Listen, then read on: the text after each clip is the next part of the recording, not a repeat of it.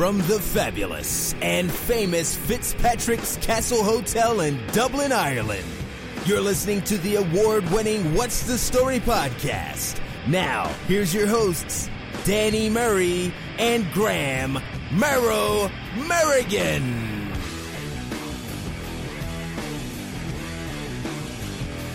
Hello and welcome along to chapter 60 of the award winning What's the Story podcast. My name is Danny Murray and Graham Merrigan is there as always. How are you Dan? Alright, Great, brilliant man. brilliant. brilliant. I'm loving your beer train, man. Got the haircut as well. Yeah, you're looking very neat and tidy now. Thank you. Very neat and tidy. Like. No scratching. No beard nits this week. No, it's moisturised. Love it, love it. Um, our guest this week is the brilliant Paddy McKenna, who you may have recognised previously from 2FM and now was the editor of Joe.ie. Paddy, thanks me for coming. Gentlemen, on. How are you? very pleased to be here. This is- Brilliant, brilliant. It's beautiful surrounds we're in. Yeah, It is. It beautiful metropolis of Killiney Hill. is. Yeah. We're facing the view. We always put the guests looking the view. Then when Yeah. me and Daddy recording our own, we get the view. I would just want to describe the view. It's like um, we're looking out a window here. It's a massive window, gigantic, and uh, it's those trees that are they called the landy? It's like every house in Ireland in the eighties had like a row of them. That's basically if you were had neighbours and they were nosy, you grew them. They grow, they grow like in like three weeks to about six feet high, and then they have to be trimmed back. That's what we're looking at. A fine collection of Leylandii. That is unbelievable tree knowledge, man. I have to That give is that. Leylandii. That's Leylandii, lads. Never heard you, it. You you, you didn't realise you were getting Gerry Daly did you?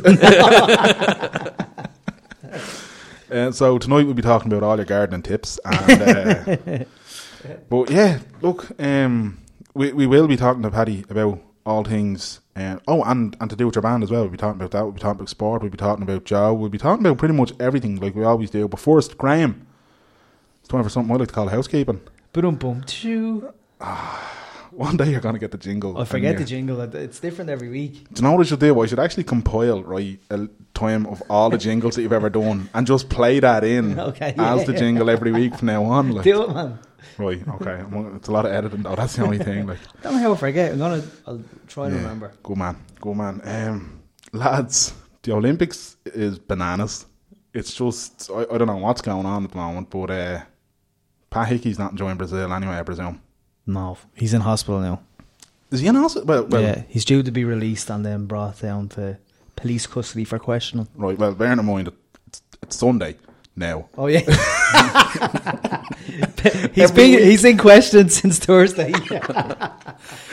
Every week this happens. We're like timelines, timelines. right. So, all right, he was arrested. He was in hospital. He's presumably out of hospital now. but last time weekend he gave an interview to RTE and he was like, um, he was pleading innocence. It was his son that was caught first, wasn't it? yeah. So Yeah. with THG was the is the company. Yeah. Uh, the son the son was working with THG in twelve and fourteen, and THG or Kevin Mallon, who's an executive in THG, is the guy that is under Yeah. arrest. Previous before Pat Hickey was placed under arrest, he's an executive in THG uh, currently. So his son no longer works for THG, but did in twelve and fourteen.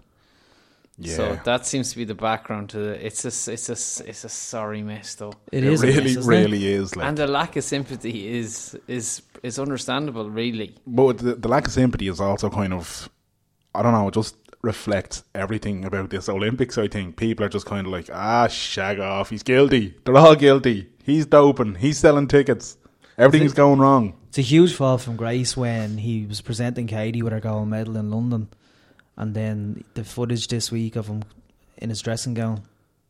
his Being- dressing gown. If that was the only footage we had, it was his bare arse. Fucking hell! Was I it? just can't get over the Brazilian police that are like. Like the turnaround on that video was they had it up online. They had it leaked to the media within like a couple hours. But they also had like gone to the trouble of pixelating his arse from like obviously to protect our innocence. But uh, you know, I didn't see that footage. ah, yeah, come on. I just seen the footage of him creeping out the doors of who are you? Who's that? All, all I can say though is for a country that hosts a Miss Bum Bum competition every year, his arse mustn't have been in good nick if they blurred it out. Dude, Do you not know about this Miss Bum Bum competition? no. It's a big thing in Brazil, man. Really? Yeah. Love it. Thought you would. but uh, yeah, you're right. It is a sorry state of affairs that it's kind of. I don't even know. But it's Brazil, like they're like uh, they do things differently in that, like, we know so much. If that was Ireland, you know, there's due process, presumption of innocence. I'm I'm in favour and all that, but like in Brazil, it's like we're the police, and everything we know, you will also know as Yeah. well. We're going to give you a running commentary, lads. Come on in, fucking crack a beer. It's gas, isn't it? yeah, Well, yeah, that, like I don't know, man. Where like over here, it'd be like no comment, no comment. Yeah. no But sure, I mean, the fact that you're sitting here right now with that Roses Tralee ticket scandal is that in itself is I'm something. an innocent man. Down outside the dome of a Wednesday flogging tickets. I heard all about it. it's not true. Oh man, Roses Tralee is this week, is it? it is. I think it's what this think it's tonight, is it? Be Monday and Tuesday normally, isn't it? Oh, is it next week?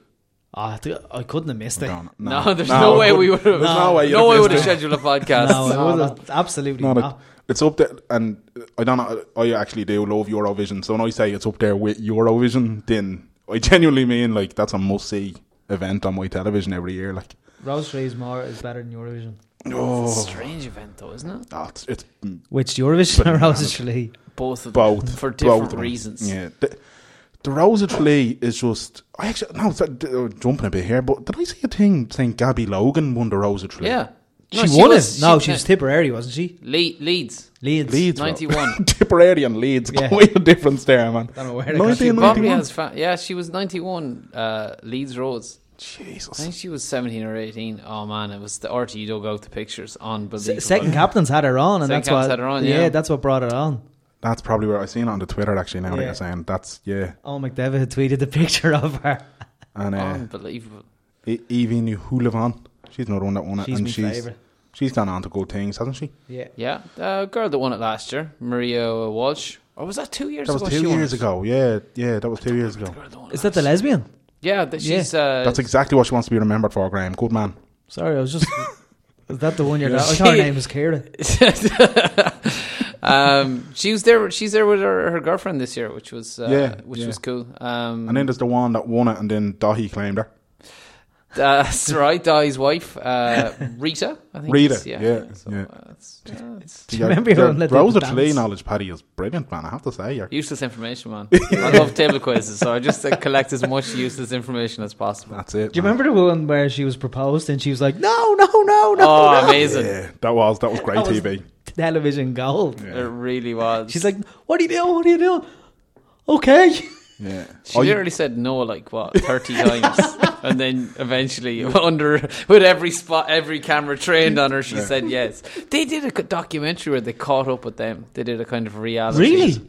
documentary where they went and like they're such, you know, kind of good Christian. You know, clean living white kids living in middle America, mom and dad. You know, it's a lifestyle that like it's we don't understand it really, Yeah. but like I'm sure they're not like, and they're unembarrassable Americans. Like they're like they were showing them the footage. Like any other Irish, any Irish person would be absolutely scarlet looking at Yeah. that. We just like couldn't watch it back. Like they were just delighted with the, you know, they're just so pleased. these gleaming white teeth, tooth smiles. Like you know, it's gas, man. It is. It's it's a thing of beauty when the the the roses from outside of Ireland are there and they think this is amazing, and meanwhile everyone's kind of going, "What's your talent? What's your talent? It's a poem, is it? Can't fucking wait to hear this." I know, I know as well the expats in Australia, um, like they get their kids to enter for the Yeah. prelims and all. They have loads of similar to over here where they have the prelims for each county. They have them in Australia. But like it's- Brisbane South has a, I know. a whole prelim- preliminary kind of process. Yeah, it's uh, Mad. I guess like it's tapping into that Irish pride, you know. I mean, Yeah. it's it's the world over. You know, the expat community are incredibly proud of the of Irishness, and it's a different kind of Irishness to the one that we understand. Like we're here in Ireland, so we we have it on tap. It's like Jesus, sick of that. But then it's like just there's no cynicism about it. It's mm. Yeah. a very pure Irish pride compared to our own. I don't think it would work anywhere other than Kerry though. Like, it, you could not do that in the RDS every year. Like, No, not a chance. No.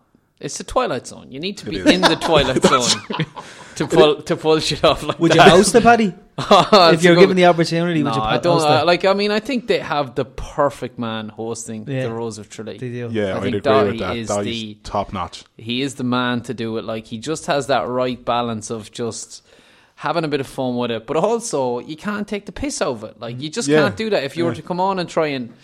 And like I've seen other hosts that you know they didn't really 100% go for it. I think probably when both Ray D'Arcy and Tubridy I was gonna, Ray seemed a little bit reserved in how I he think was. he was, and he was always he was always awkward at that kind of what's your talent moment, especially Yeah. if it involved him having to be involved in a talent. Yeah. Whereas he just rolls up the sleeves and he's like, "Come on, so." he's the man.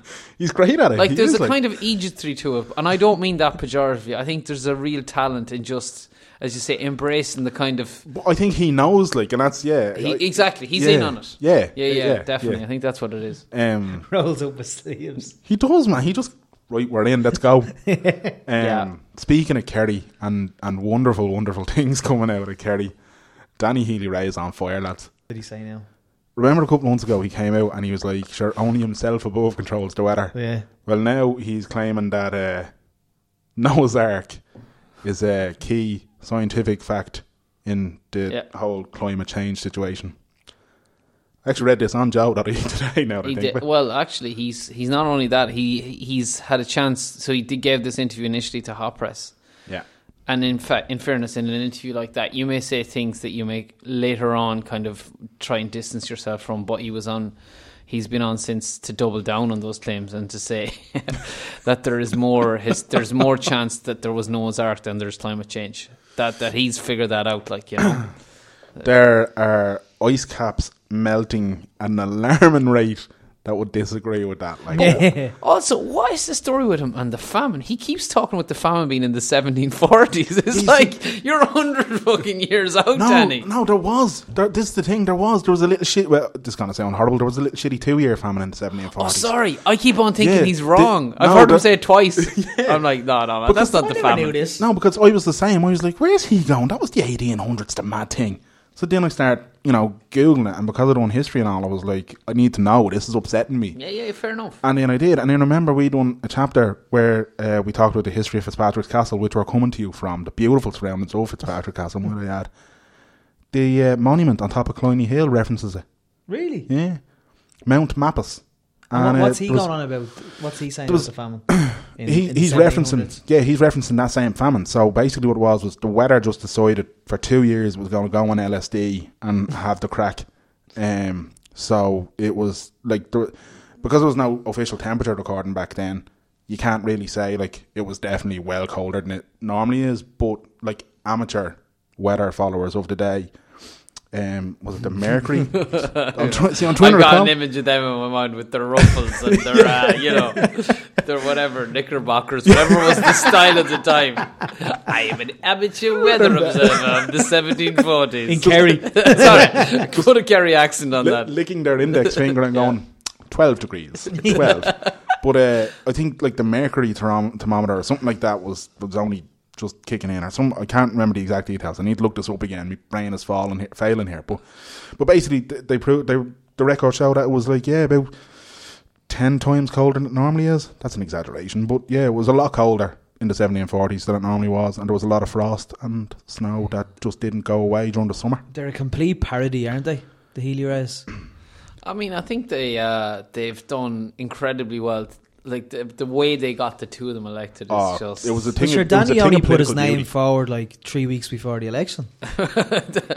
I think it was something like that. But like, it's it's like, how the hell did they pull it off? yeah But clearly, like, I actually have a mate, and he was saying his mother was like adamant that you know she's not voting for any of these fucking Healy Raes, and she was he's a Kerry man, obviously, and she was going on and on and on and on, and she got anyway. Election day came on, she was giving out about them wholesale, and. uh he rang her up afterwards. Who'd you vote for, Mammy? Oh, the Healy Raes. she was like, "Oh, you've been talking about for like three years. and I'm going to vote." Ah, Jesus! They only got into the fucking polling booths, right? I had to vote for them.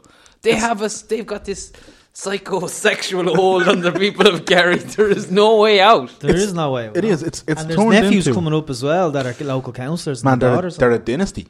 They are They are a dynastic. dynasty. They're a yeah. dynasty. Like, but it's like- like, do you know when you get the the Americans have this stereotypical uh, Ireland pot of gold leprechaun stuff, and you're getting embarrassed by it. That's that the Healy Raes go into that category. Ah, no, I would almost rather they stuck to the leprechauns and pot of golds That's and what I'm the Healy saying. Rays. Yeah, Like- that's my point.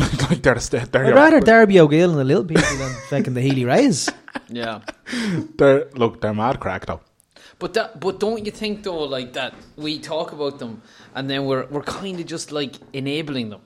Oh yeah, Yeah, hundred percent. I mean, the media time. here, like it's, Like it's like, it's gone. A, it's like a joke that's gone too far. It's almost as if kind of you know Jackie got elected back in the day, and then uh, Michael came along and they're going, go on, put him in, and then Danny came along like, no be gas, you put him in, lads, come on, put him in, There and was there was three Healy Raes on the ticket as well. I don't think the third one got in though. was it free? Yeah, on the ticket, yeah, there was. Jesus, I think there was a nephew. I don't know, man. I just Noah's Ark. Like when, when He I said seen something that, controversial about um, the gay community as well, didn't he? yeah, it's not natural For or them something to like that. adopt kids. They, Yeah. should, they shouldn't be allowed to adopt kids. He said. yeah. Ah man, it's but like it all fits. Oh, absolutely. You know, what I mean, fits, this yeah. is kind of like the the language of the kind of right wing Bible bashers in in America. Like, yeah, yeah. you're not a million miles there from those lunatics in the uh, what do you call Westboro them? Baptist, Westboro Baptist. the boys there. That's not a million miles. Like I mean, that's they're in a very hateful collection Mm. of people, but they would agree with Danny Healy Rae on a number of topics, and that's a fact. They, they would probably denounce him then in some way, shape, or form because they love just denouncing everybody. But yeah, I, I do agree that you know Danny Healy Rae is maybe one or two angry Twitter posts away from being very, very close to. Yeah, I know, and I mean, in fairness to Danny Healy Rae, you don't want to like they are such a hateful bunch of people. I don't want to lump him in there, but like you're kind of starting to swim in the same pool as people that have the same views Yeah, as you yeah. when you're and you're sharing like. The, the kind of things he's been saying today, like I mean, I think he's like I truthfully believe he sincerely, he's not like necessarily doing those saying those things for political reasons. He genuinely believes that's Yeah, yeah. that's his Yeah, truthful it- beliefs. Th- th- there's no sinisterism in it. There's no kind of hate filled anything, but it is a, like I said, it's a genuine belief of kind of like no, no, I like this is real, like And you know? yet, it is a hateful. It's a hateful It- stance. b- Like by I mean, the pro- by Noah's proxy, Ark thing yeah. is just like bonkers. But the other stuff, I don't know. It's just it's sinister, and I'm not. I I just find that less.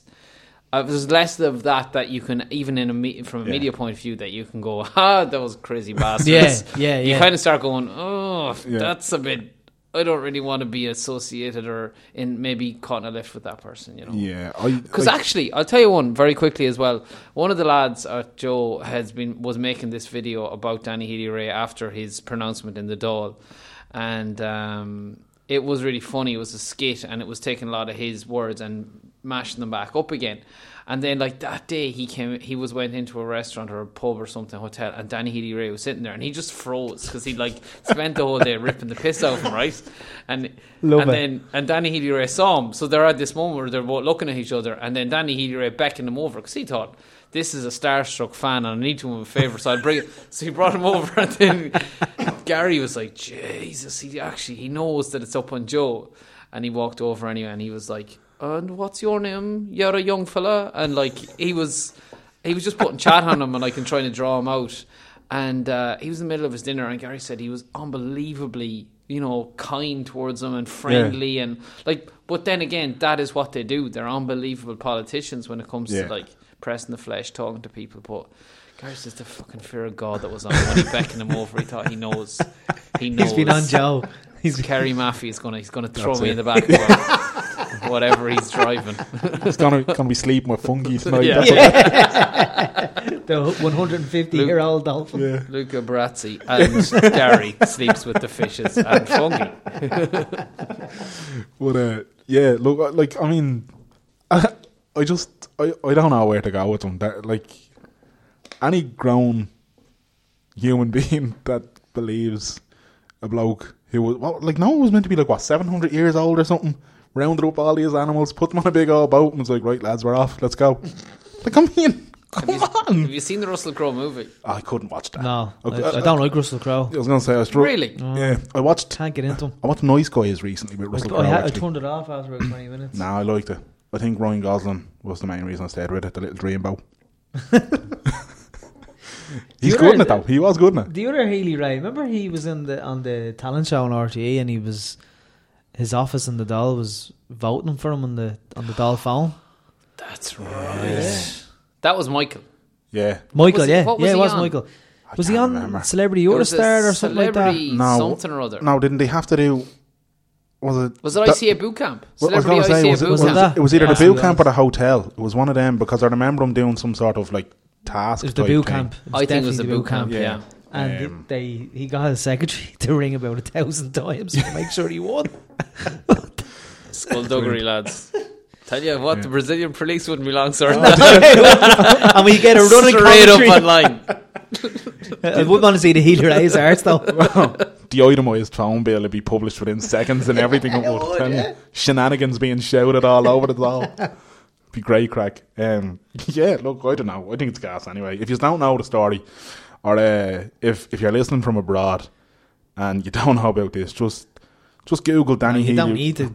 I know, just do. You'll it'll cheer yourself up. Um, Google Danny Healy Rae. And, It'll make uh, you cringe. and welcome to Ireland in 2016.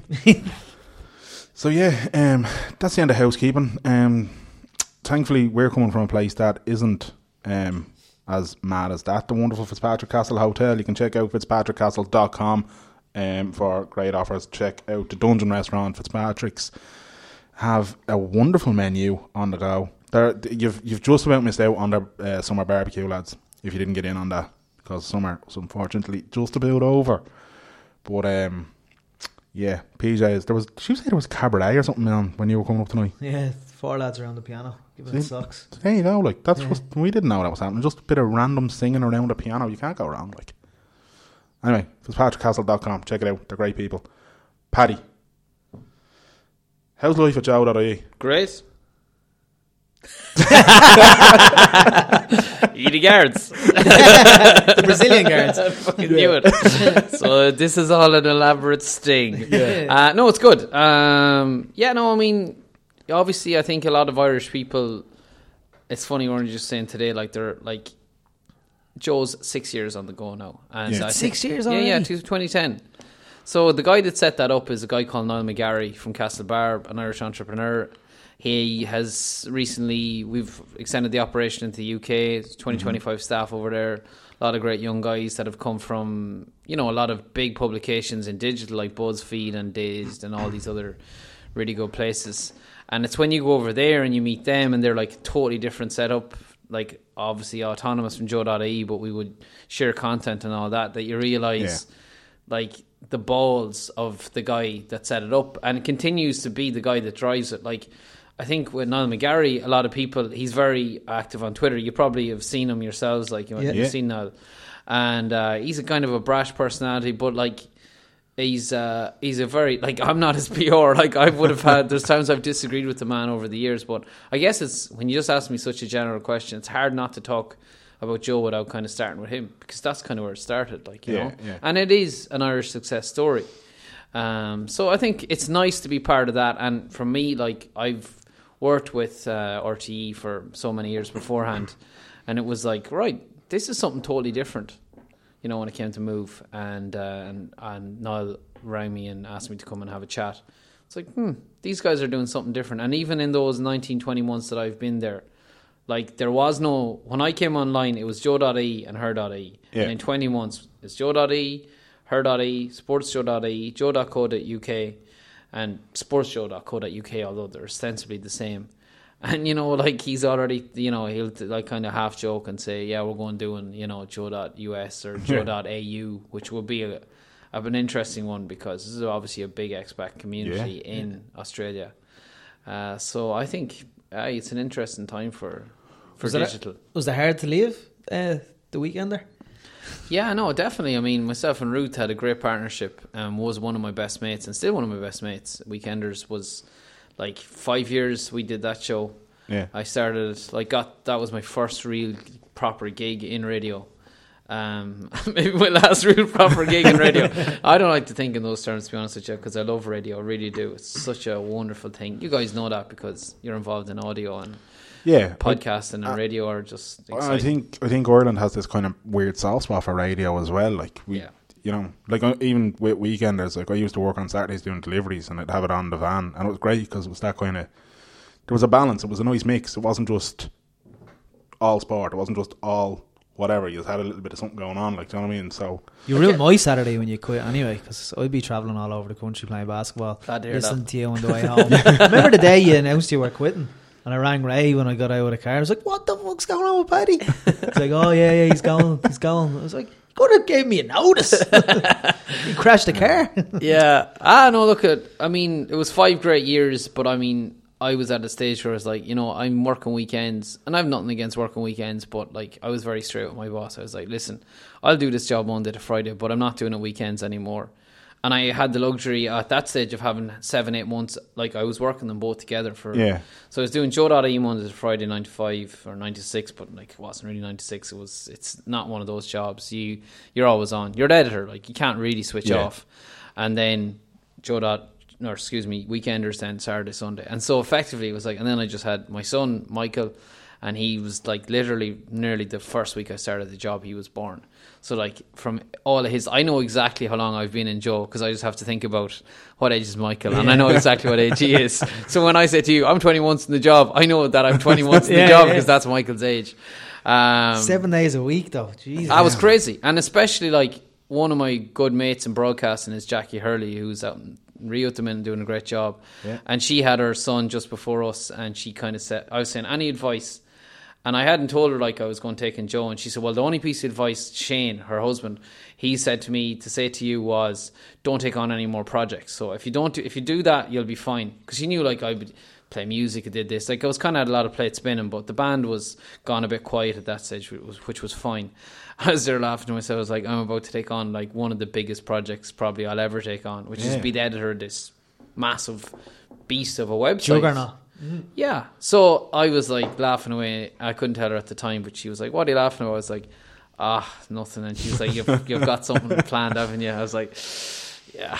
I was like, I didn't realize what it was going to be like. Like anybody who has kids, you kind of like, honest to God, laugh your way into it, thinking, "Yeah, it'd be grand." Sure, what else can you say? Like you look at your own parents and you think, "Well, they they did it," but my God, it is nothing like what you expect, and the respect that you have for your parents when you have kids. you realize you see them as human beings, maybe like you never saw them before. you think about the shit you gave them when you were young. Ah, you just it changes your perspective. like you just go, oh man, I get it now. And you just had your second as well. Yeah. So uh, Juliet was Congratulations, born. man. Thank you very much, chaps. Yeah. Uh, she was born uh, six weeks ago. I wish I should have started a new job on the day she was born. All right, get then I would project know. going. Well, she was born on Bastille Day, so I know that. But I couldn't tell you how many weeks ago that was. Uh, no, she's six weeks older. She's coming up in six weeks, so um, she's great. Uh, totally different girl. Like the terror that I would have had, like in the delivery room, even was just like uh, I was. So with Michael, I was like, definitely know it's going to be a boy, and it was a boy. I was like, all right, ah, yeah, I knew that. Like, because everyone asks you, do you know? And I was like. I think it's going to be a boy, and it was a boy. And then the second time around, it was like, geez, I genuinely don't know because I thought I didn't know. But when it came to it, we were in the delivery room with the missus and uh, with Joanne. I was like, I realised that I fully believed it was going to be a boy, even though I hadn't admitted that to myself. Because when the the the uh, the doctor held up the baby, she goes, and she's the same doctor for the first for Michael.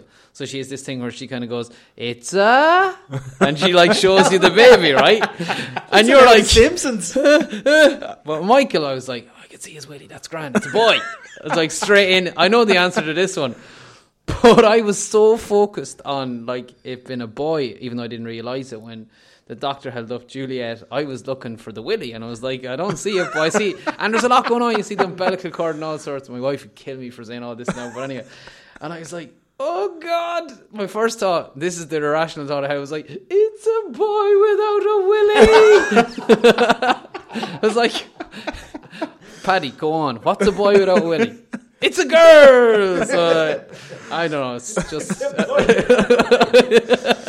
That sounds like something out of Simpsons. I know. Where the doctor's like, it's a, Yeah. and you're like, it's a boy.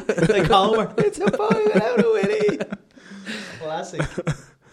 Um, I don't know where to go with no, that. that's No, that's- not maybe where you expected that first question, which was how's Joe?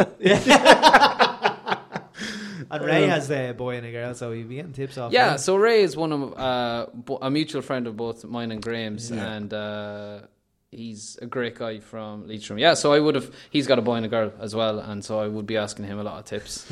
We must actually at, at, at this point say thanks, Ray, because he basically pimps us out to people from Leitrim at this stage. He also uh, set us up with Eurovision winner Charlie McGettigan. You Charlie So on as we well. had Yeah, the yeah. great Charlie on. He's an absolute gent of a man. His father-in-law Right. on his best behaviour. Uh, yeah, So- Charlie's a great man. I mean, a legend. Like people would say to you, um, "Who's the most famous person from Leitrim?" I'd always say Charlie McGettigan because Definitely. I would say people Paddy are. McKenna now Well, that, thank you, Graham. I, I don't know if, if that can still be the case, but anyway, uh, you know, Charlie McGettigan is the, a legend, and uh, Putting Drumshanbo on the map. he did put Drumshanbo on the map. You know, I mean, that's probably something that people would associate. If you know anything about Drumshanbo, you'd probably know that Charlie was from Drumshanbo because when he won the Eurovision in '94, Four. yeah, because Leitrim won the Connacht the same year. Uh, That's you know, knowledge. That's not. Look at that. Well well, no, played. come on, Jesus, as a Leitrim man, if you can't win much. remember They don't win much. the only other like happiest moment in the life of Leitrim people for uh, 94 was a great, great year for Leitrim, so was it? Yeah, we've won two Connacht titles and nothing else. oh, sorry, two FBD leagues. That's all. We can't forget that. Uh, so yeah, no, like Charlie is a legend as well. You know. He's a good man, yeah. Um, so yeah, Joe is absolutely flying, and as you said, Sports Joe has come along. Joe.co.uk, you her.ie. All these things are in the mix. So, as the editor, like, is it just literally a hot mess at times where there's so much going on? You're just like, will you calm down and just type that out for me, please? Or is, Like it, is, is it organised chaos? Like, you know? We're all on typewriters. you know. um, yeah, no, it's an interesting one because it is. A, it can be a very chaotic job. Um, I was. It's nothing like I expected it to be. Like I guess the reason I ended up in Joe is because I studied journalism in DCU. That was my background, and I was in the RTE newsroom for three years. Where I started, my first job was in basically a desk between Anne Doyle and Sharon Ní Bheoláin, sandwiched between those Two, two, two that- legends. Yeah, yeah, Yeah. absolutely. I tell you, that's not a bad sandwich to be a part Yeah, of. I'll tell you It's what, not. It's not. Um, it was quite the education and everything. I, you know, when you kind of like, if you dreamed of working in RTE growing up, you'd almost in your dream you'd be. I, I'm I'm careful about this, but you'd be sandwiched between Anne Doyle and Shirley Viola. No, you would be. You know, you might be in the general proximity, but then to be there on, on my first day, like literally, you're sitting here and there is Anne Doyle. Your first is- day? like yeah, it's an open plan office, Yeah. the newsroom. So like they're just right there, and it was just Are the, are the differences between working in the RTE newsroom and then working in Joe, like, are they completely different worlds or? I think they are in some respects. Like actually, they're both open plans. So like everybody is sitting on the floor, like all the the presenters and all the people. Like uh, yeah, the editors in, in say RTE and say the head of news and the head of all that, they have offices. But all the people like Dobbo and Sharon and everybody, they're all there sitting on the floor. Now that's obviously when I was there, which is you know Yeah. 2005 to 2008. Joe Joe's the same. I'm out on the floor, which means that you are right in the midst of everything. You have to be as editor in the midst of what's happening with the team and everything. And then if something breaks, you know, you all just go to you go to war.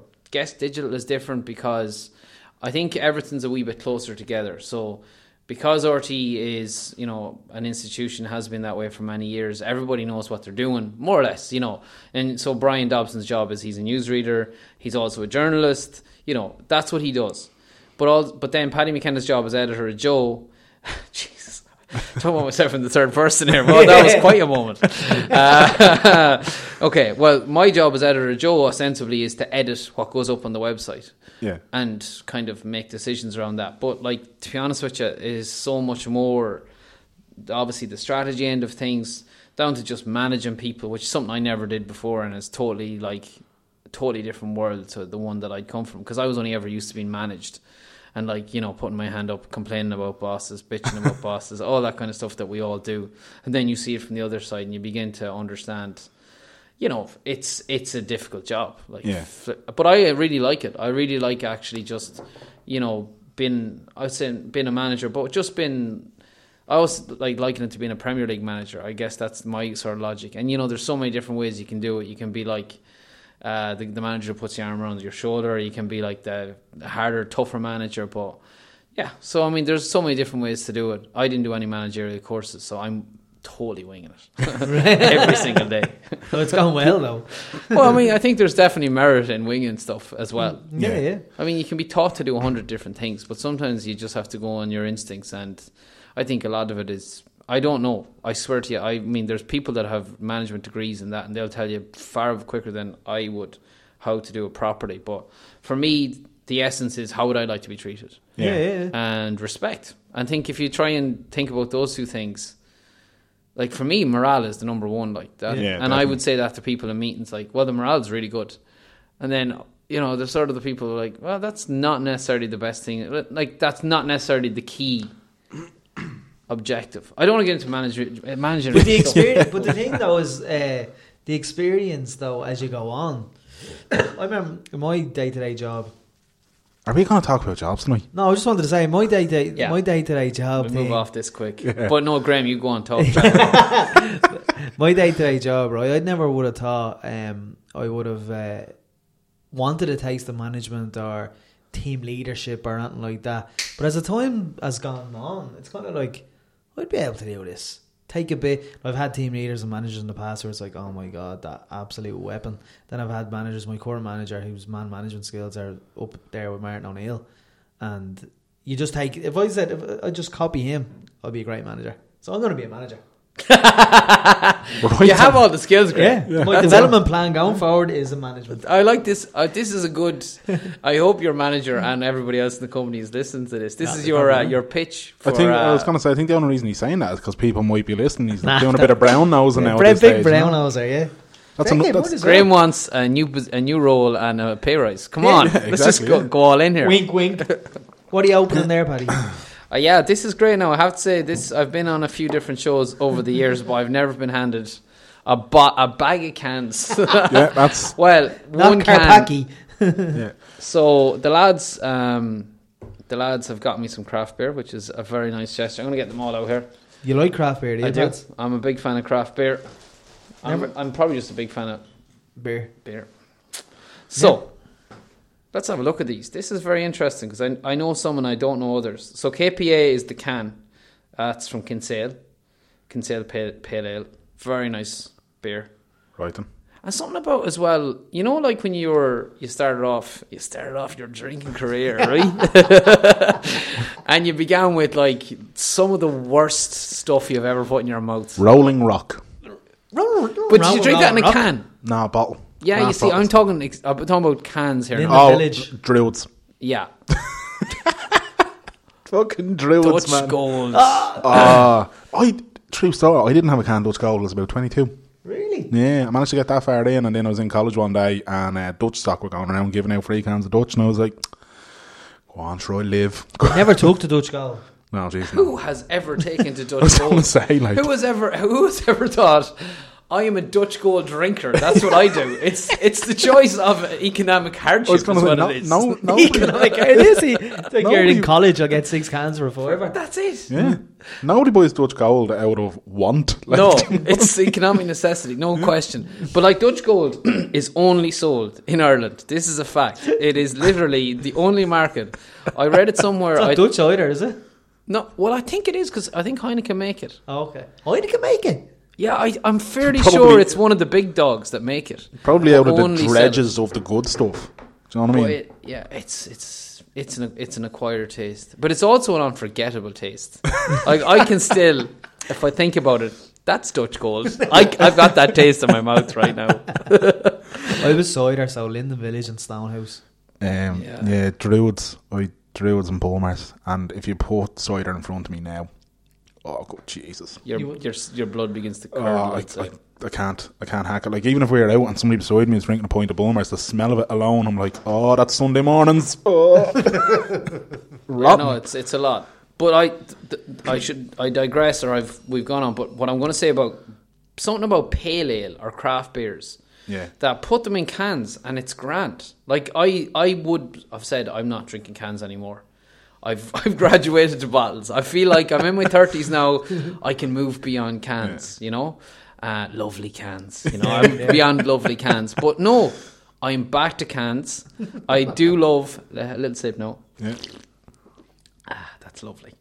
lovely cans. I do love a can of um I have a KPA and I love a can of Brooklyn. Brooklyn Lager is my favourite. I don't even I couldn't say it's a craft beer.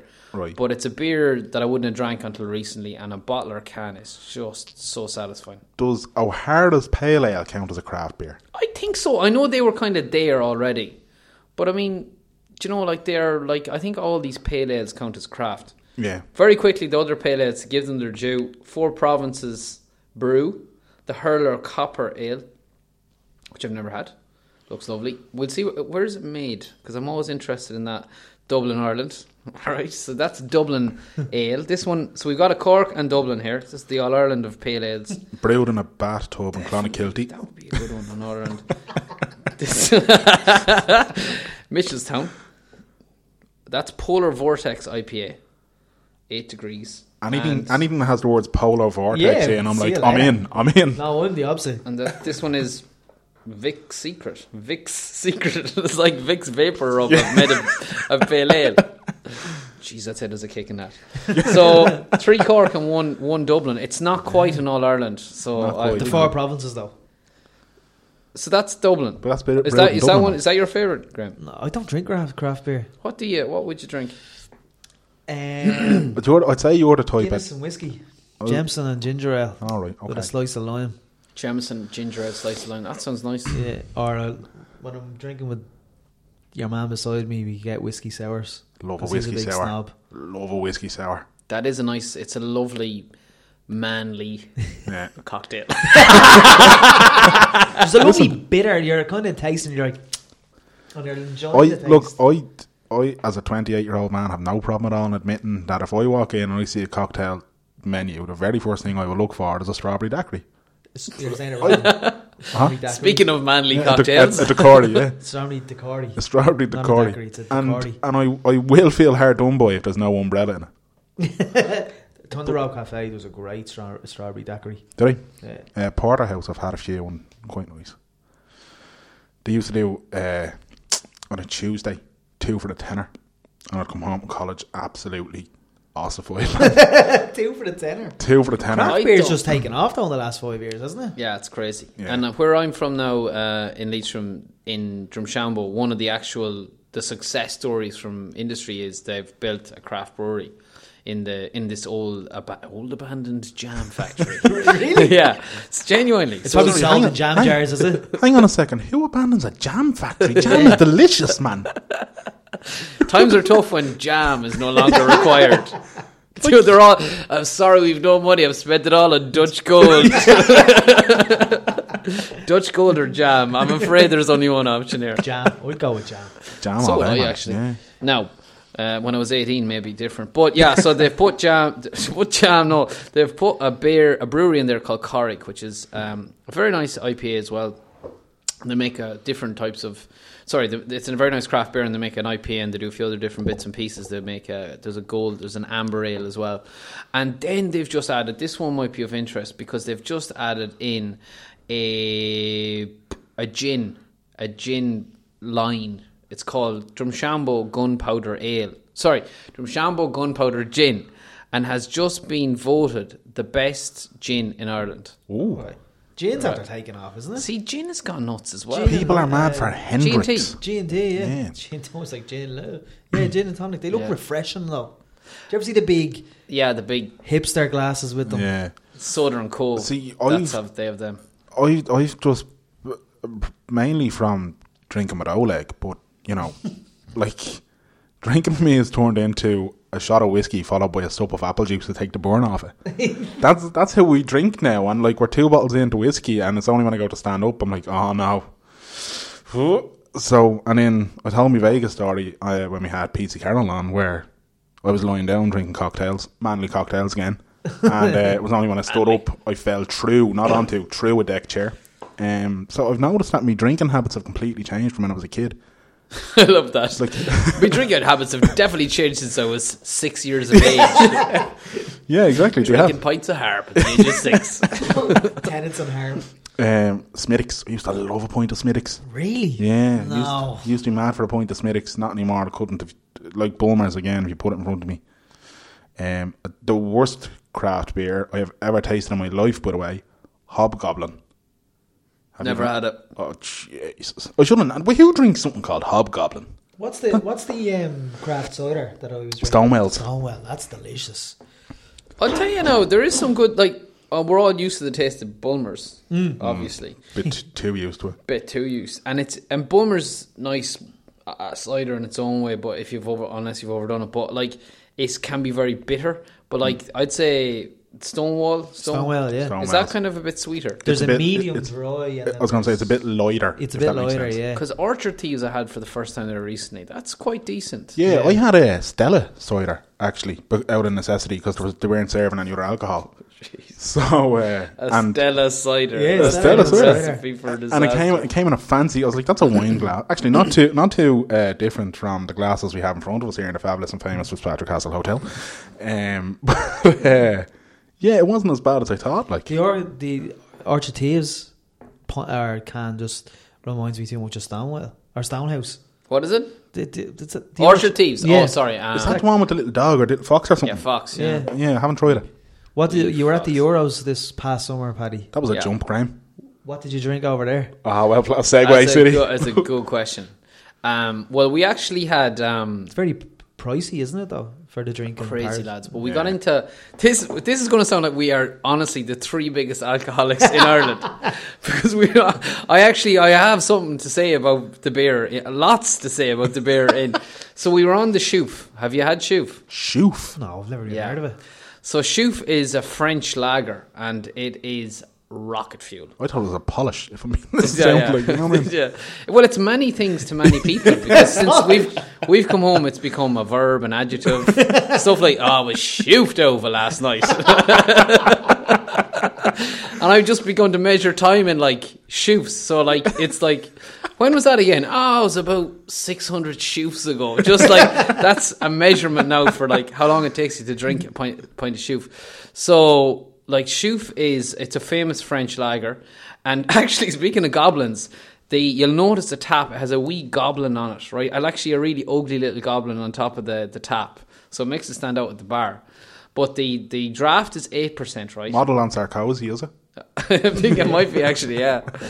The draft is 8%, which, like, a pint of Yeah, that's lager, eight Whoa. percent. It is rocket fuel, and then they have this stuff called Christmas Chouffe, which I think they'll have to keep under lock and key, and it's eleven percent Christmas Chouffe. Christmas Chouffe. Eleven percent. But they serve it whenever. It's like it's wrong. It's really Don't have a Christmas Chouffe in July or June in the blazing hot sunshine. with Irish supporters. I wasn't. I wasn't interested until you said Christmas Chouffe, and that's eleven. I was like, "Why does it get so special around Christmas? What's going on?" It's good marketing. That's what that Yeah, is. that's yeah, yeah. So we uh, we were on the Chouffe over there. Look at it. We were also working. So I just want to say, like, this was responsible drinking, and I would say drink 100%. aware, drink responsibly, etc. Responsible, sensible hat on going on there. But uh, yeah. no, the French they do a nice Chouffe is a lovely beer, and it can be gotten in Ireland because I've checked since I've come home. Have you bought it? into the home? the thing is where I live in Kilmainham. There's a great off license there, and like it's a small little corner shop. You'd never expect it's a mace. You'd honestly never expect it. You would not get a, a, a loaf of bread in there, but you will get a bottle of shoe. Are you serious? Swear to God, I went into the lads. Oh my I said, uh, and I'm not joking. It's one of those places. I don't know if even know if they've got bread. They are a convenience shop, so they do like bread and milk. And I was like to the lads, "Do you have? Do you serve Chouffe? Because they do say they've hundreds of beers. Like they, they like the, whoever's there is obviously into it." And he said to me, "Is it the Christmas Chouffe or the regular Chouffe?" I was You're like, right. "Well, we've gone to DefCon one here with the uh, the beer lads." So yeah, I was like. "Jeez, you got both." So yeah, I didn't get the Christmas stuff. I got a bottle of regular Chouffe, and I sent a picture on to the lads I was out and. Brilliant. Uh, yeah, so we uh, they were they were impressed. Did you enjoy your experience at the Euros? Yeah, amazing. Like, just I'm glad now we're back onto the, the what happened on the field and the experience. Amazing time. Um, I was at the Euros in 2012 in Poznan, and that was unbelievable. Like because you know when you're Poznan was just perfect, you know, sort of perfectly built for football fans. Like it's this square, and then all the fans poured into the square, and it's surrounded by restaurants and bars and all that kind of stuff. Paris, I did go over there, and there was a couple of things in my mind. One security threat was obviously like there was nobody that wasn't going over that was going over and wasn't thinking this could be hairy. You Yeah. know, it's there in the back of your mind. Definitely there with anybody, you know, any friends, family, or whatever. excuse me, they might ask you about it. They're saying, "Are you worried about the security threat?" But like what we actually encountered was just unbelievable. Like we got in there, and I kind of thought, "Where's going to be the hub?" Like Poznan had this little town. It wasn't a big. it's not a big city. It's got this amazing hub, but you could literally put five, six thousand fans into it. And I was like, "Where's going to be like that Poznan hub?" But like two days in, we're like, Clichy. This word came around. Clichy is the place to go. And so I went up there, and I remember I got the tube stop for Clichy, and I came off off the underground uh, tube, sorry, the metro, and I was coming up, and I was still, I knew I was like from maps, I was like like a kilometer away from where all the pubs are and where the strip is. Yeah. And but as I came up the up the, the escalator and I, I hit the, the ground, all I could hear is echoing down the street, "Come on, you boys in green," and I was like, the hairs in the back of my neck just stood up. I was like, "I'm a kilometer away, and this is just reverberating down this French, a big French, Yeah. you know, not a little sort of side street, proper boulevard, traffic roaring. Irish fans a kilometre away, you could hear them clear as day. And as I walked close, just got louder and louder and louder. Got out the phone, I was like, I'm going. And like obviously for us, we, a big part of it was covering it on social, which is Yeah. you know how we report a lot of stuff onto Periscope. Lash that up like within 30 seconds. There's a thousand people on Periscope. I've never seen anything like that. Like Periscope can be a bit slow. I was like, Jesus. I was like, this is unbelievable. P- people at home hadn't seen anything. They wanted to know what was going on with the Irish fans. And they hadn't seen anything from the fans yet because I think that was maybe the Saturday. And it was really the first day they'd arrived in en masse. Um, so I said to his Periscope, I was like, listen, I'm actually moving this over to Facebook Live. Over to Facebook Live for Joe.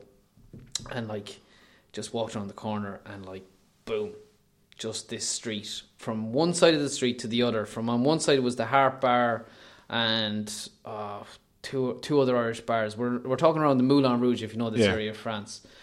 And like from one side of the street, and we're talking two or three lanes of traffic, and a little green area down the middle, full of Irish fans singing at the top of their voices, just arrived, so in the best form of their lives and the noise, the crack. I just said to one of the lads, like, obviously, in Joe, we get a lot of user generated content.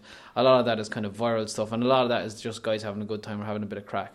I just like said, there's like 20, 30 stories happening here at once. Over here, there's a lad trying to kick a, a football into someone's balcony, and like the French were just like having a great laugh. I was just going to it. say, what were the what were the locals like?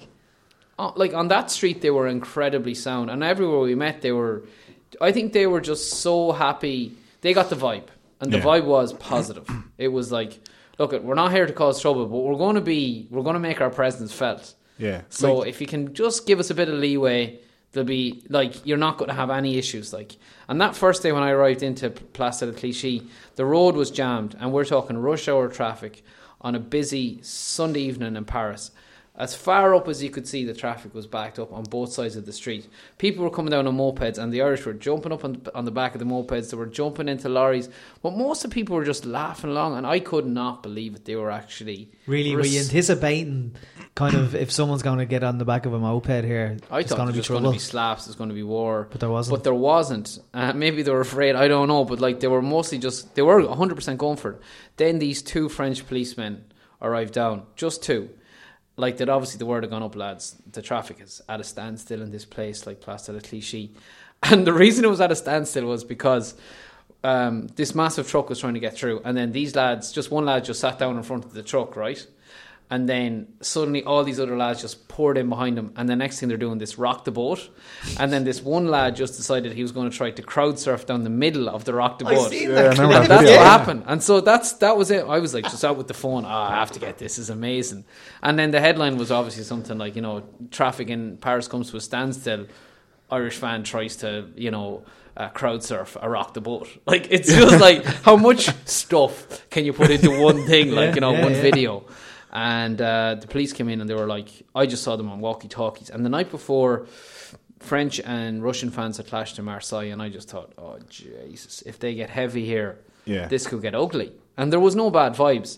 But to be fair to the French police, I just thought, please close the road. They just closed the road, diverted the traffic. I met a few French people that were really pissed off. Like, oh, it took me four hours to get home this evening. It should only take an hour. But uh, the, Really it was unbelievable. I think because the context wasn't lost on people with all the shit that had gone on in France over the, last, the, the previous few months, and obviously it was a city kind of on edge. And as you said, then there was crowd trouble between other nations and that.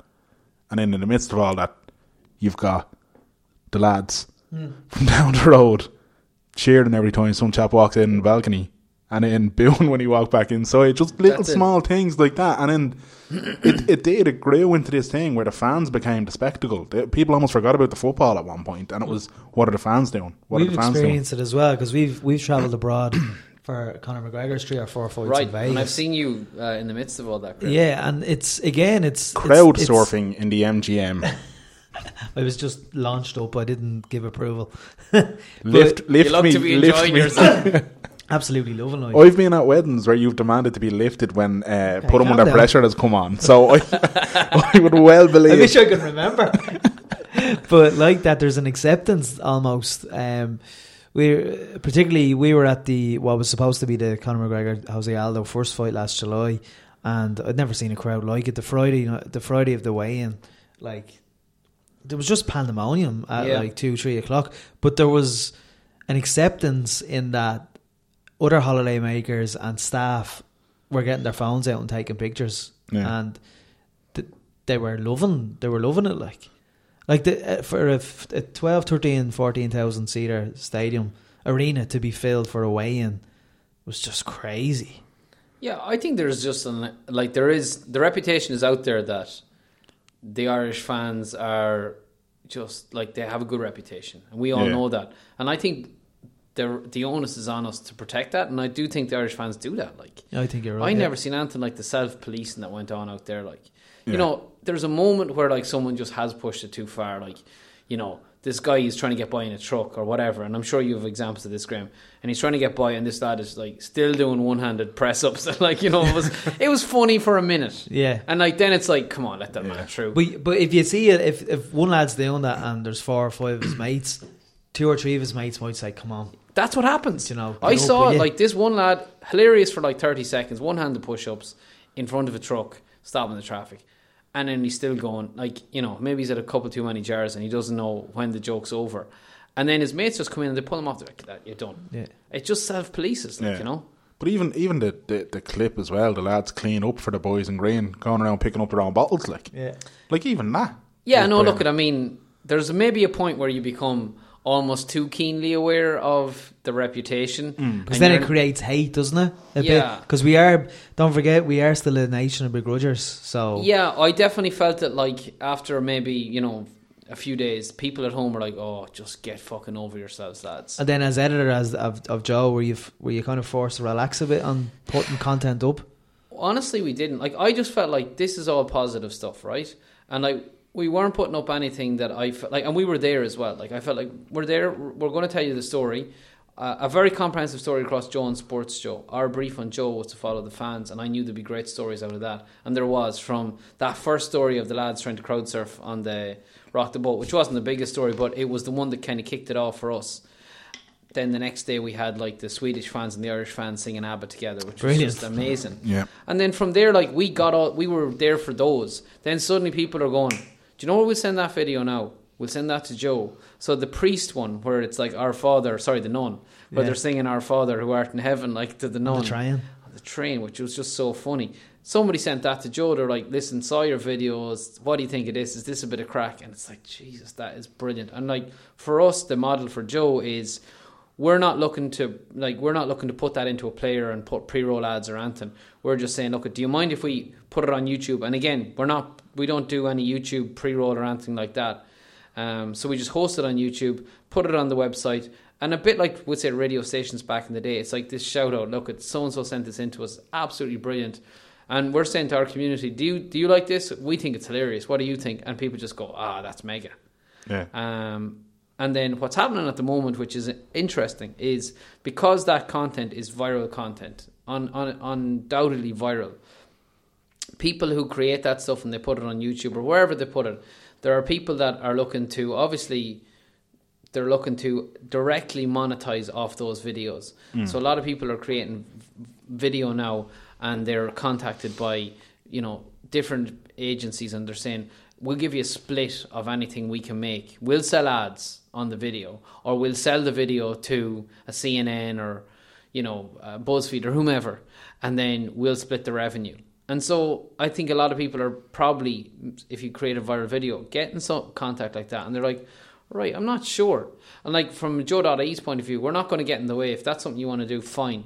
We're just saying, here, do you want to do you want to share this, or even post it on your own page, post it on Facebook, post it on YouTube, send it to us.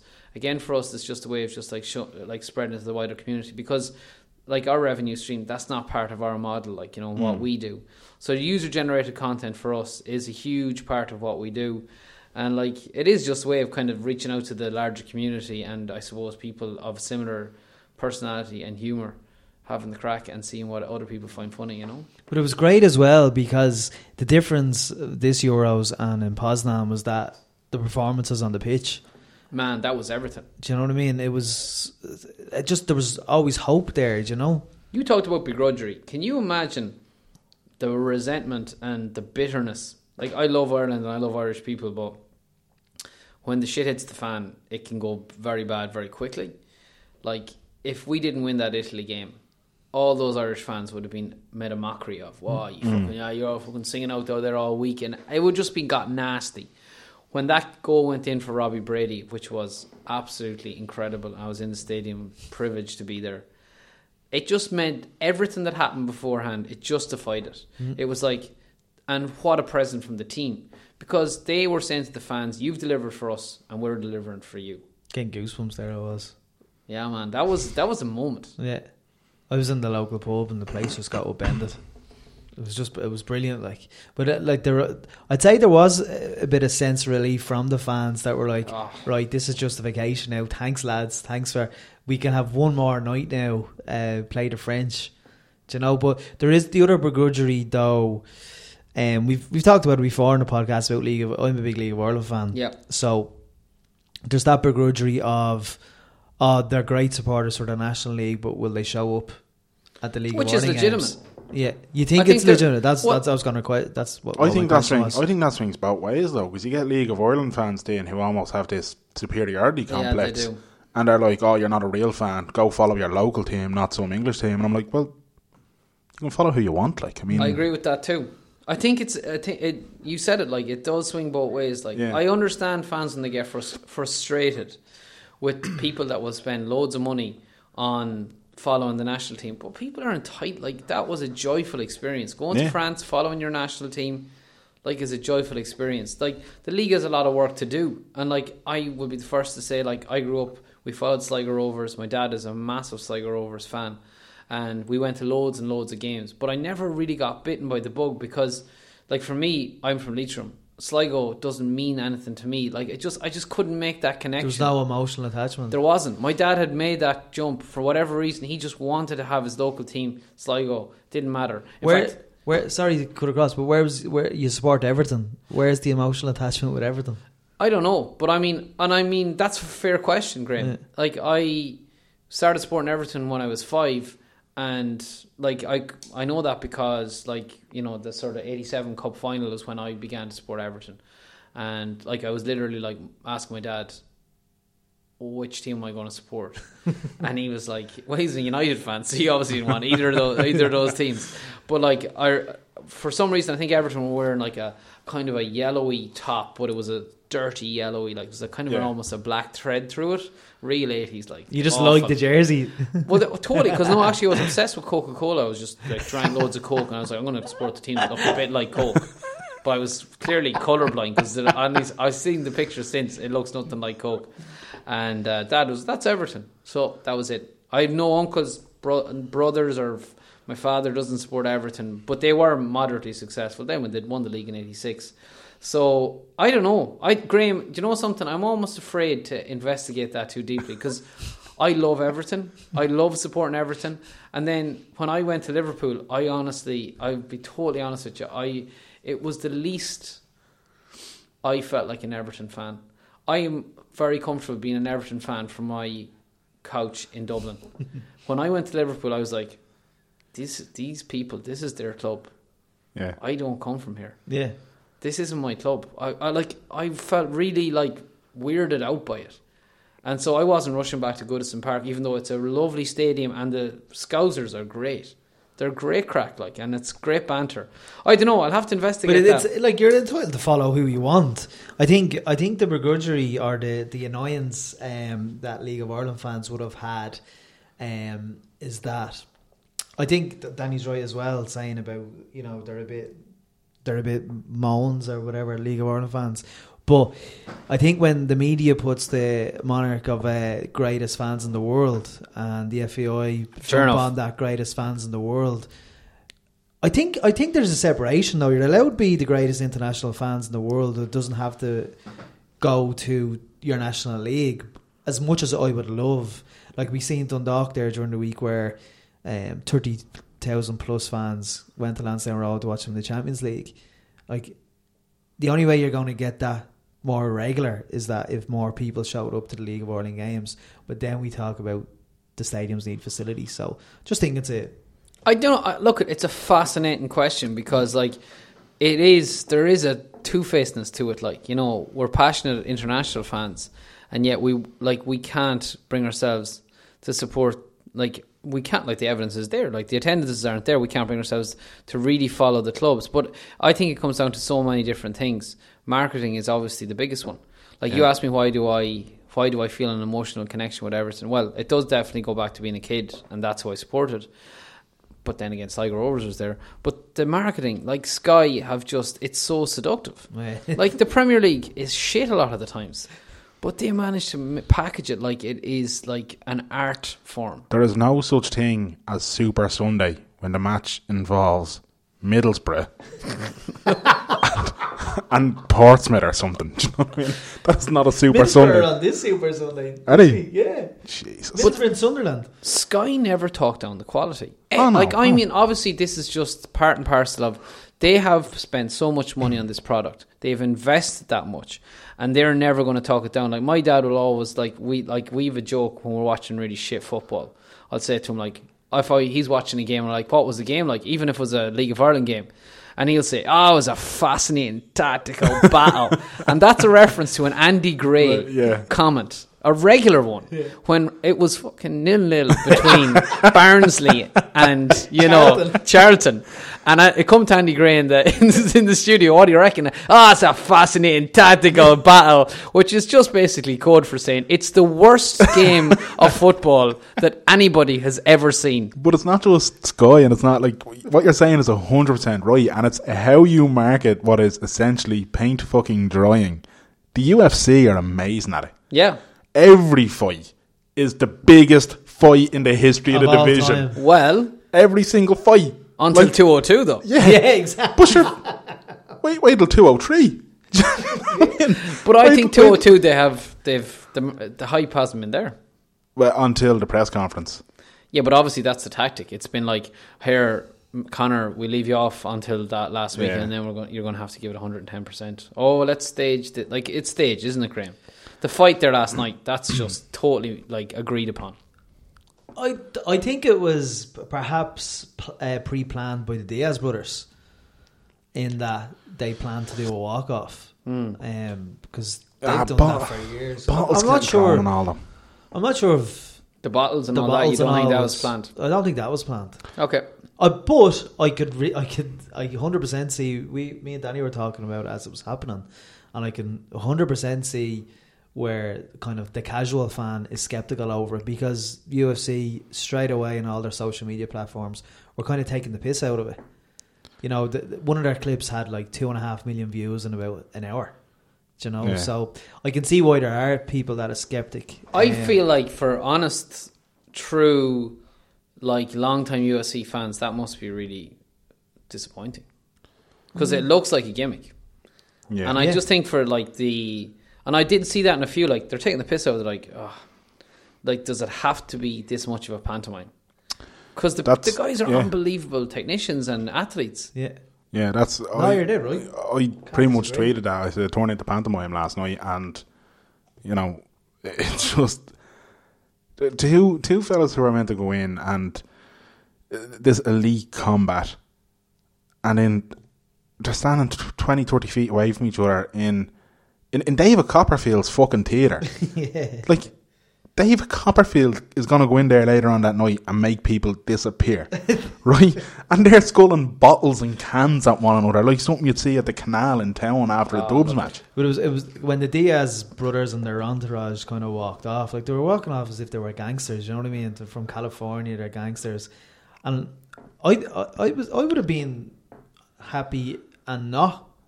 Well, I wouldn't say that I was a bit embarrassed or let down or anything like that. I I kind of just laughed at it when Conor reacted the way he did.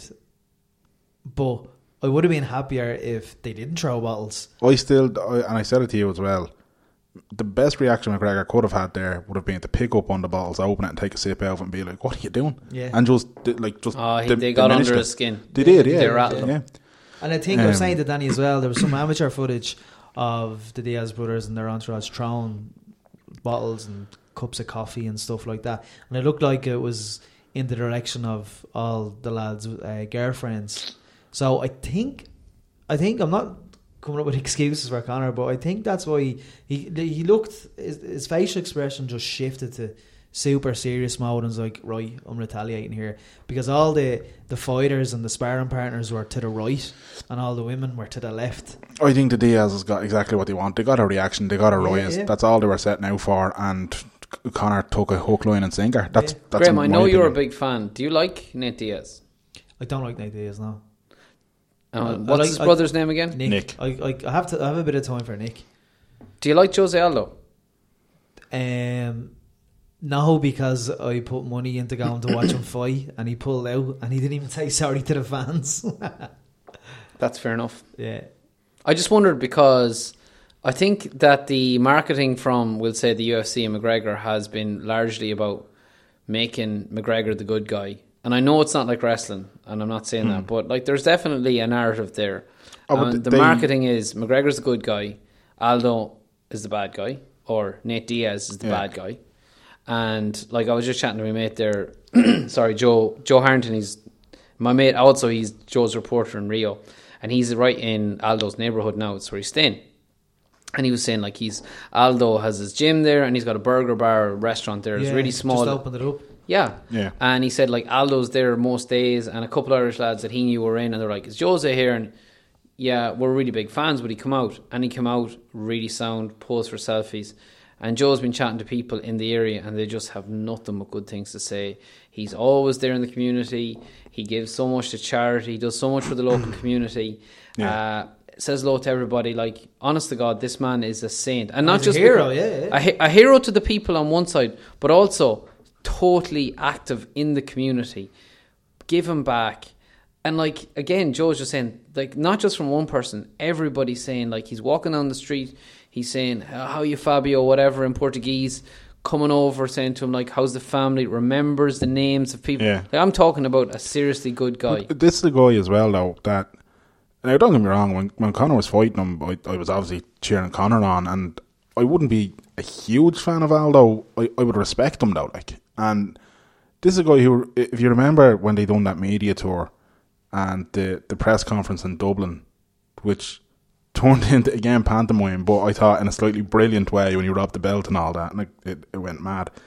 It then descended into farce with Fans fans, lining asking ridiculous questions. To and- yeah, more or less. That Oh, it that, was that got awful. We abs- that got absolutely embarrassing. ridiculous. Um, but It's then show that the well. same Jose Aldo then got on one of those bikes and just cycled around the city. And when people stopped him for photos, he was smiling with them, laughing with them. But he spent the rest of the day cycling around the city. Just That appeals to me more than McGregor's personality. I just don't I can see why. Yeah, Like, and I've had ups and downs, ins and out. of McGregor, I'm, I get you. All, I bet you bet you have too. Like where you're like go through periods where you just you idolize him, and then, and I personally don't. But like I, I know you're a super fan, Graham. Um, and then you kind of come away and you kind of maybe disappointed by certain things that he's done or things that he said. Like, does that happen? Genuine question. I'm trying to think. Does, does that happen to you? Um, it has done. One of the things that I kind of, I, don't, I don't know if if it's by, I don't- know how much he, how much thought he puts into when he's having his little verbal jibes and that. But I- I think he's being quick to kind of go to these stereotypes with people. Like, so with Diaz, for example, he's talking about the, like he's bringing up sort of derogatory Mexican terms. With Aldo, then it was the same. Um, talking about what was it? He said he was going to go to his Favelas. to go to the favelas and all this, and talking about slums in Brazil and all that. And I was going like, you don't need to go there. Like, Yeah. you know, it's the same with It's, like it's classless, is the word. yeah, like when we were talking to Dave Hannigan about Muhammad Ali, and we were talking about sometimes Ali crossing that line. I do think Conor has crossed that line too. Now, there's times where I think Conor is being brilliant, but there are times where he says something, and I'm like, yeah, that's no, that's not appealing to me. Yeah, I suppose sometimes I just don't take it serious. Yeah, but you have to be. You can't have a carte blanche. You can't say Hmm. it's just the way he is. That's his personality. Yeah, no, I wouldn't. Like, yeah, Yeah. no, I wouldn't. I'm not saying that you're saying that, Graham, Yeah. but I do think people will apologise for McGregor by saying, "Well, look, he's playing the game. You know, he says things because that's what markets fights." But But, the- the- that line is a line I don't think you need to cross. Yeah, but the I'd one say- you just described. I would say the flip of that though is that a, a UFC fighter by the name of Chael Sonnen had a rivalry with a Brazilian fighter in Anderson Silva and done almost worse than McGregor Worse. in what he was saying, but he done it in a way that had this th- th- this almost cartoonish comedy sort of element that it didn't have that sort of I don't want to say viciousness that McGregor sometimes had with it, but like for one of the examples, The, the narrative which Chael Sonnen was. It was a pro wrestling narrative almost. Yeah, it was a shtick as opposed was- to- He knew he was. He was a businessman and he was trying to sell pay per view numbers. Yeah, like the, the example that it always boils back to was where he's saying like that. Uh, he, said uh, he grew up in America, and when he looked around, he seen all the kids with the newest Nike runners and the latest technology. And then he went and he went to Anderson's hometown, and he seen the kids playing in the dirt. But he done it in this way that was like when when I say it, it still sounds derogatory. But when when Chael said it in the press conference, you were kind of like, "Ooh, what's Anderson going to say now?" It wasn't a kind of like you didn't want to take a step back from it. And then he brought it a step further with the Nogueira brothers, and he was basically saying that the first time that they came to America, they were trying to feed a bus a carrot because they thought it was a, do- a robotic donkey and all. It like mm. it again, as you said, it's this pro wrestling almost like shtick that it, it the didn't UFC have. like to separate themselves from pro wrestling, but they can't because a lot of No. their fan base is pro wrestling fans, and pro wrestling soap opera. You know, They Yeah. demand it. they demand it, and But that's I- what garners the attention as well. Like, Yeah, yeah. like, like as we were saying, Paddy, there's absolutely very little build up to 202, very little hype around it, and then all of a sudden, boom. the, the nonsense kicks off that press Pantomime. conference, and But will they sell the PPVs? I think they That's- will. Well, it's it'll be interesting because the stadium tickets haven't gone. nah, but the price point is insane. The price point has gone up because it's a new Las Vegas uh, arena. What is it? It's Floor seats, um, no, not like the VIP ones or anything like that, but floor seats are ranging from between eleven hundred and five thousand. but your UFC events are always extortion. Like their air tickets would not nosebleeds, but under nosebleeds are about four hundred dollars. Well, yeah, I was at I was at UFC 200, and I was in what is essentially the second highest tier you could have in that new arena, and I paid four hundred and something dollars for my ticket. Now you're there from half three in the day till half 10, 11 at night. So if you're a fan of it, you're, you can kind of justify it because you're there for fifteen. And you see a lot of fights. Yeah, you, You see do. 15, Yeah. 16 And is it fights. enjoyable to like you're on? They're on a big screen. You can't really appreciate what's happening other than you have to watch the big screen and a bit of the, the ring. I Yeah, presume, yeah. You do it's- a bit of both. You do a bit of both. Like you, for Yeah. for the for the stand up when they're when they're just trying to punch and kick each other and that. Yeah, you can kind of watch what's going on. But when it gets to the bits around to on the ground, Yeah, yeah. then yeah, you definitely take a glance at the screen to No, see what's happening. Look, at I mean, I just can't believe that he's gone out and beaten Nate Diaz though. Like after all that, like, I Oh, mean, that's stop! Yeah. I know. It's, uh, like here's us talking about all that, and he's just went and knocked him out in about fourteen seconds. But I tell you what, lads, I tell you Turn what, lines. I can't believe though that Nate Diaz has won for the second time. That's just He incredible. choked, choked him out again, Paddy. Ah, it's incredible. Bananas. I'll just edit that. devastated. I'll edit, edit that accordingly. But like you said with the whole hype thing, uh, up until last night, I was, meh. you know, people ask me, "Are you going over?" No, I'm not. I wasn't Here's- interested in the March fight because we were going over. We booked it on the basis that he was getting a light heavyweight or a lightweight title fight, and then Rafael Dos Anjos pulled out. So we got Nate Diaz with ten days now. So I was just happy that he was fighting. I didn't really care whether it was there was just a part of me who was like, uh, it was on like I, Yeah, you'd be messed around too many times. uh, Yeah. three times I've been messed around. I've never Sure. seen him fight. Oh, the first fight I seen him fight Dustin Poirier. That was the scheduled fight, but it Yeah. wasn't the scheduled main event. I've never got so. Well, sure. I, would be reluctant to go to an international Main- UFC show going forward. Main events are cursed. Like, I mean, Yeah. even UFC 200. Like, wh- I was at Britney Spears. Genuinely, I was at Britney Spears. The and I night found, before. And I found out Jon Jones wasn't going to be fighting Daniel Cormier anymore. It wrecked me Britney Spears concert. But see, the, That would wrate your Britney it Spears would. concert. it though, would. Now, fair. in in fairness, I was more so there for the girlfriend, and I was absolutely locked. It was amazing because it was locked because you just didn't care anymore. But then when like Britney would approve. She'd She would, love of course that she mindset there. Just you know, Yeah. letting yourself. exactly Be free. just yeah. But see, USADA after taking over the doping of uh, UFC now, so everyone's getting. That's it. People are getting it. stung so, left, like, right, It'll and be centre. four or five years before the sport's cleaned up, so to speak. Look, at the end of the day, everyone's getting popped. at the end of the day, I still want McGregor to win, but at times I wish he would tone it down a bit. That's Yeah. kind of where I stand on it. Yeah, I can't think of a time where I've been disappointed. I've kind of just shrugged it off. Do you know that way? I I just don't like the. Maybe I like the That's- pantomime stuff. Maybe I like that. I just think like I only knew Aldo as like this kind of a baddie, you know. Yeah. Then I, I'm don't, re- I didn't get that though because he's been. yeah, well, I, I guess I beaten for 10 swallowed a lot of what McGregor was telling me, you know. And uh, Yeah. see, I'm new. Yeah, of course. Yeah, yeah. See, I'm not. I don't know Jose Aldo and his history. I know he's a great champion and that he hadn't been beaten or whatever.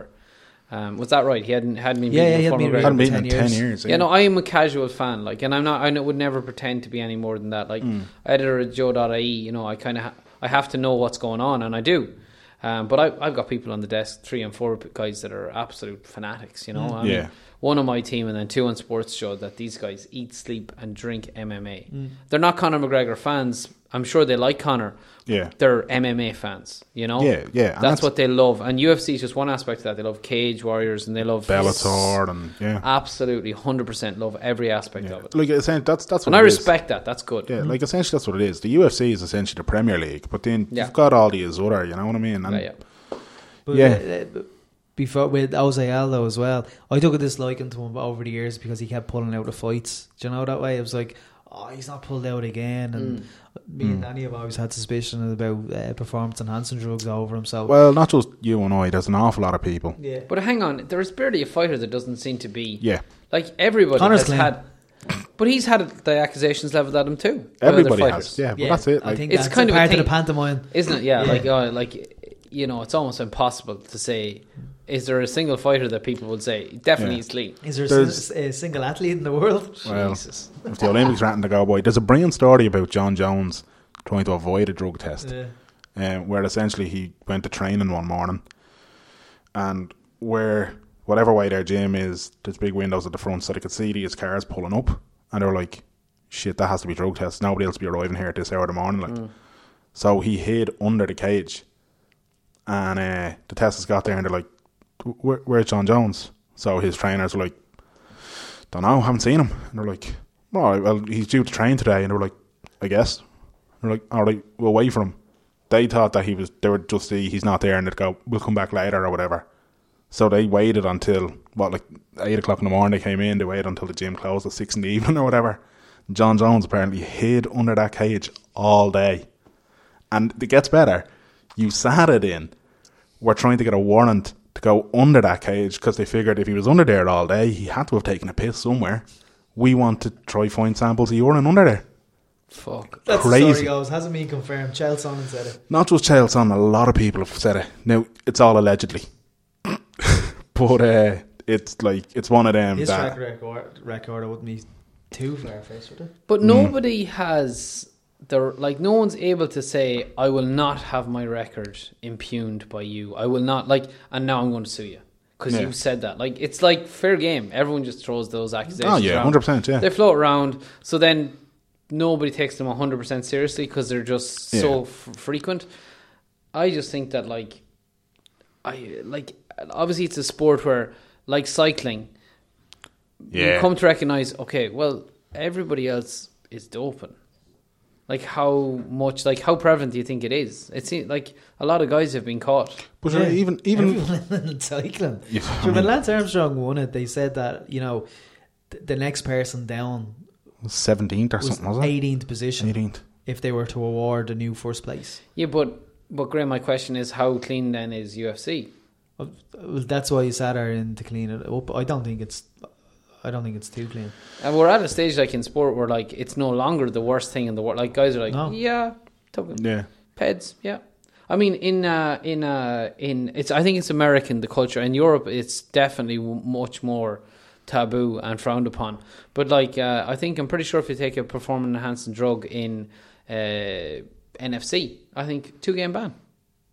Two games. What do you think of the Olympics in, in the lead up to the Olympics in terms of the drugs and? I think Rus- it's the like- Russians.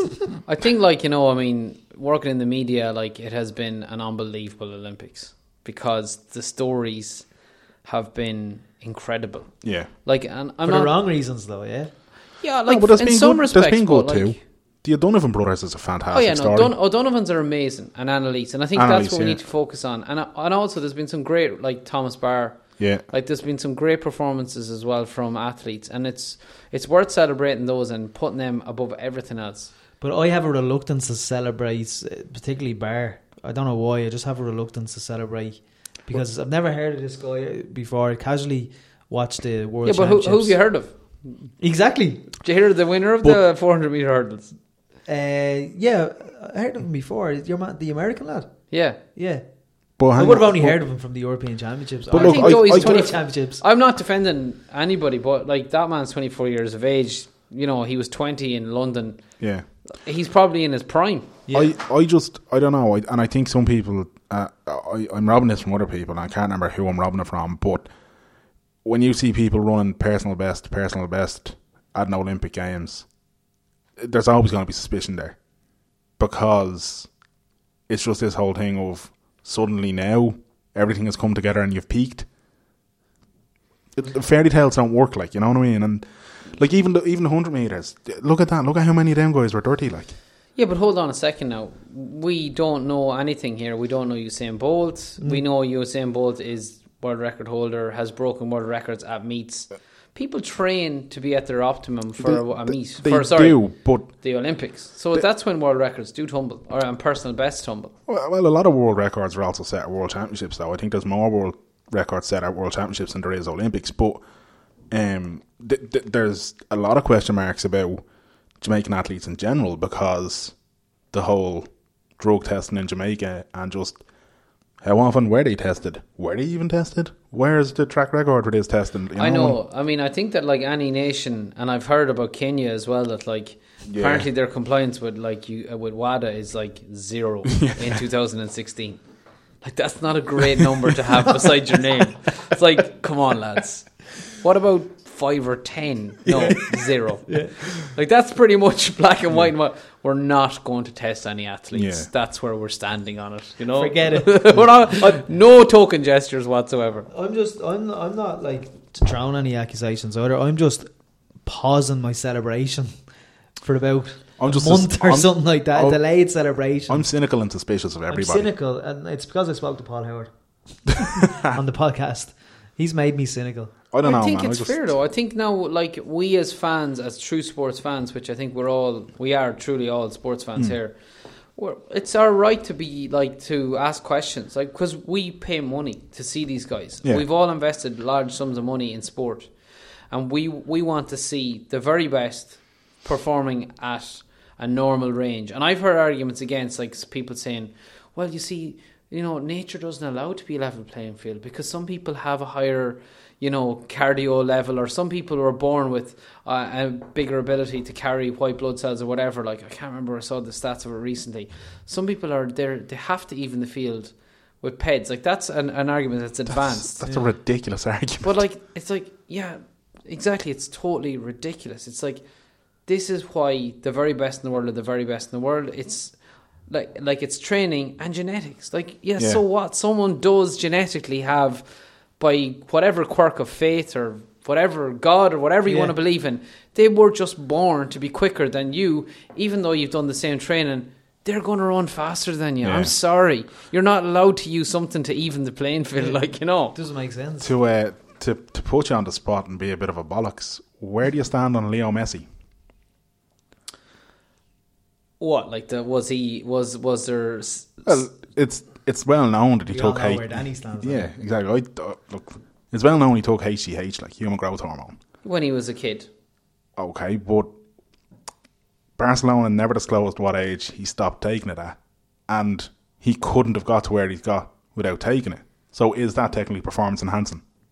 Yeah, but I mean, uh, look at. I know this is what like the apo- like I've heard the apologists. Like I remember hearing Graham Merrigan, yeah, he's an awful apologist, that lad. Graham Souness, not Graham Merrigan in this case. and he was talking about, oh, you know, uh, you won't see, uh, I've never seen a, a ped for, you know, three step overs, like, you know, and i sticking it in the top corner. Like, That's a good Souness, by the way. That is a good brilliant. Man. you know, like, so I, I'm not, first of all, like, there is no performance enhancing drug that makes you, like, run, you, you can always run faster, you can be more durable, but, like, what Messi has is God given. Hmm. There is no way, and I'm not. I don't. I'm. I'm starting with that. That's my starting point. Oh, no, no, I don't I- know anything about his when HGH stopped. Yeah. the guy was underdeveloped. Yeah. That's what we understand from Barcelona, and he had reached a certain age where he was he had stopped growing. Yeah. and they were giving him these injections. It's shady, maybe. You know, I mean, obviously, more questions need to be asked, and we've heard stories about um, some of the people that were involved in Barcelona. Like Yeah. we're we're talking here on on on record, so I'm not going to go out there. I've heard rumors like about this and that, but nothing's proven. It's a fair point. So have you changed your point? No, absolutely not. No, Danny, that's fair enough. But like, I mean, is this a mess of? Uh, just can I ask a question? Yeah, is this yeah. Messi versus Ronaldo? Not particularly, no. Um, because if I'm being honest, football to me in the last uh, four or five years, I've kind of fallen out of love with football, if that makes sense. So I, I don't really care for this whole Messi versus Ronaldo versus whoever argument. Like I just, um, the, I just don't like this whole thing of people are willing to chastise everybody without looking at all angles. I'll agree with you there. I think football, you know, we've heard this has a problem and that they don't want to know about it. Like, Yeah. you know, there's definitely, you can't say the whole thing is spotlessly clean. Like, it's just statistically, there's, No. there's, it's not where it should be. Um, and I think that if there's a problem, and obviously the investigation, nothing is there at the moment, but definitely football doesn't want Yeah. to know about it. The- Sky Sports don't want to know about No, it. none of them want to know. Like the chant, look, football's the most played sport in the world. The chances of every single person playing professionally being clean, come on. It's Like- about the same chances of everybody being straight. Yeah, Do you know what I mean? Like Yeah. it's the same thing. Like Yeah. you know, statistically, Yeah, yeah. there are no gay footballers in the Premier League. yeah. But I'd say you know, no, there isn't. There, there's a good chance there's one or two or Uh, many yeah, more. yeah. At so lea- you know, at these are least one. Hmm. definitely the things that are swept under the carpet. Not to equate uh, the, those two things necessarily, but it is interesting that it's it, there's there seems to be anomalies there, like you know, Yeah, in both yeah. areas. Speaking of um, gay, this is a good segue. You're All good right. for the segues, Oh, yeah, Graham. We we do Segue City. Yeah. Um, He's on fire this week, I have to say. when the marriage referendum occurred, Yeah. um, I really enjoyed your piece. Um, We're running out of time, by the way, just so you're, you're aware. when Roscommon and Leitrim um, voted against, wasn't it Roscommon Leitrim? Well, it was. This is when we begin to split hairs, but it's worth pointing out. Roscommon, South Leitrim. South Leitrim. That's what Oh. it was. Apologies. So we can always blame the Rossies. And God help them, they did get most of the blame here. but Roscommon, South Leitrim voted against Yeah. the marriage referendum, The only constituency in Ireland. and Yeah. you were kind of Yeah, well, I felt like, uh, you know, for so many different reasons, I felt like it was unfair because, uh, like it was unlucky and not unlucky, but like Donegal or South Donegal or West Donegal had had voted yes by thirty three votes. South Leitrim, Roscommon had voted no by you know like one or two percent. But obviously, in this map, like most like killer for anybody from Roscommon that had voted yes, like which was forty nine percent of the people to see this one red area. Um, it's actually not my constituency. I'm I'm I am technically from South Leitrim, but from whatever we're anomaly, we voted in North Leitrim. Right. So I can always say my, my constituency voted yes. The progressive North. But I wasn't ready What to drove you to write the write the piece? Yeah, I wasn't going to walk away from it. Well, I, I saw so many public people with big platforms just picking an easy target and whacking it. People like Marian Keyes, the author. Um, something That was a bit over the top, wasn't it? I yeah, totally. Like uh, ah, her tweet was just so. I wish I had it there now. She deleted it subsequently, but it was, you know, you kind of you intolerant, uh, you know, fools. I don't want to misquote her, but it was it Something really was lines. awfully harsh against the entire county. Like such an ignorant thing to say. Now she was obviously incredibly apologetic and retracted it, but she was just one of many, and I just found it for on behalf of the people in the county really upsetting to just like on such a joyous day to just turn on one constituency because unfortunately the vote had gone the wrong way. And for so many different reasons that I was privy to like the guys the elected representatives in the constituency did not poll the people. They didn't canvass the people.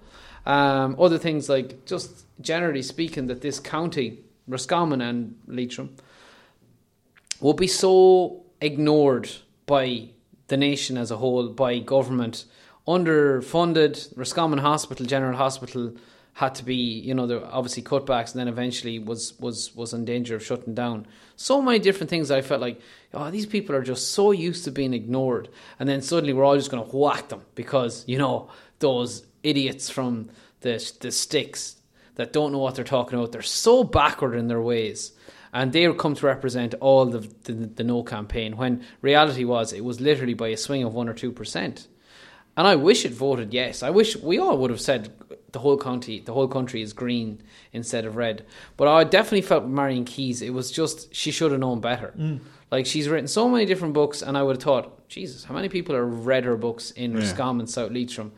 And the weird thing was, I wrote the piece, and I know we're running out of time, but I'm just going to say this because it has niggled me since the day.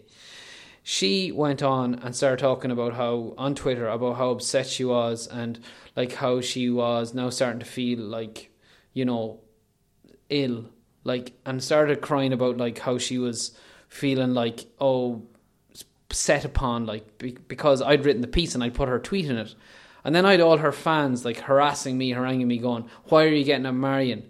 Now, I'm not saying anything. The woman has mental health problems in the past and she's written about them and I admire her, I applaud her. It's courageous, it's a good thing to do. But it, she was alluding to the fact that this is like she's been down this road before, so please don't put me through this. Totally abdicating any responsibility for the tweet. and told me that she wanted it removed from the piece. And to this day, I regret deeply because I was concerned for her. I took it out, and every time I see her right now, and I just it niggles me that I took it out because it totally affected the whole piece. Like the whole piece was centered around this, and I said, on to be responsible for her or to out of good grace, I said I'll take it out.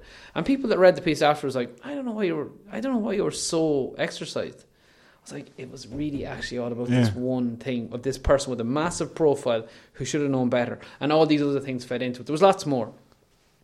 That's off my chest. yeah, love it. Do you think there'll be another um, kind of social media revolution like there was? I hope so. that? I don't see repeal of the eighth being the one though. I just, I think some people do think that this is going to be like the marriage ref. It can't be because No, it's too sensitive. it's totally different. Like, and I mean, I see people almost trying to go down that route and shutting down conversation and discussion. We need to have this discussion. Here's, you're right. Discussion is key to everything, and one side can be as bad as the other. I've found like people who are like above and beyond hundred percent in favour of repealing the eighth are almost as militant as those who are Liberal uh, fascists. is yeah. what you're talking. Thank about. you. Yeah, I couldn't think of the word liberal fascists. Is No, exactly it is. what It's it is. like, oh my god, you're you know you're not enli- you're not you haven't been enlightened, and so now you're talking about something. And no, I'm not even. This isn't even worthy of conversation. The thing about marriage ref is, I understood that conversation. I felt like many others, like lads, come on, like this is a no brainer. This is a pretty home black run. and white, wasn't it? That's what I felt. and I think a lot of people felt that way. I think this one we have to discuss it. We have to bring people with us. It's such an emotive issue. Yeah. And I just it does annoy me when I see the conversations being shut down by people I think who are well intentioned, but maybe think that they're on this other this is another social media movement. Hmm. That's have your social media movement, but allow people to have a conversation around it too. Yeah, I I think that's it. Like, it always kind of surprises me how people are always saying, "Oh, democracy is it, democracy is it," until democracy goes against them. Yeah. You know what I mean? Until it gets voted against what they want, and then all of a sudden they get a little bit antsy about it. But with this, because we haven't really uh, had a, the modern generation hasn't had a say on it, I guess that yeah, people are gonna sort of beat that drum as much as they possibly can and talk about repeal the eight, repeal the eight, repeal the eight. But until we've had an open discussion about it properly, I don't know. I just Sure, don't think people. been a referendum set or a referendum promised. or even It's- the, the, it's- the the citizens council that we're supposed Yeah. to have to that hasn't even been. And I think that's a good idea. I, I actually think that's good. I think that's part of the process. Like, I mean, I think there's people on the uh, the uh, again the pro. I always mix this up because I think it's just bonkers. Pro like, you choice know. versus pro life, this whole thing. pro life, Yeah. or you know, pro life. Like the like the pro choice people aren't pro life. Yeah, I was going to say, there's, it, there's it nobody, bothers me. there's nobody there that's anti-life. Nobody Yeah. is going around saying we need to kill people. I think anti-choice is a better a better fit. Like you know, what I mean, and I'm like I'm not trying to like make a mockery of those people. I'm not, but like it's it definitely fits better than anti-life or whatever you would try to say the opposite is. But I think that the most important aspect of this particular thing is that we have a conversation around it. The citizens council will be a good way to do it. And I think a lot of people who are have so much like Jesus, how many? We all have questions to a- a- answer, and oh my God, it's. I think it's going to be so different because I'm not really looking forward to it, to be honest, I was just going to say, Graham, it's going to be so much harder. Mm. Yeah. Like the questions that are, I, I wouldn't even bring them up in this podcast. No, and like a home to vote on the marriage equality referendum was a thing of beauty, whereas I can't see there being this beautiful home to vote moment. Danny, there won't something be, this. there won't be any glory. Exactly. There- This, this is not nothing- like a like a, an emancipation. No. Like No. it, like marriage ref was an emancipation. Yeah. There were people that were had their human rights been compromised, and I, in fairness to the pro life people, they would say this is also a human rights thing. But Yeah.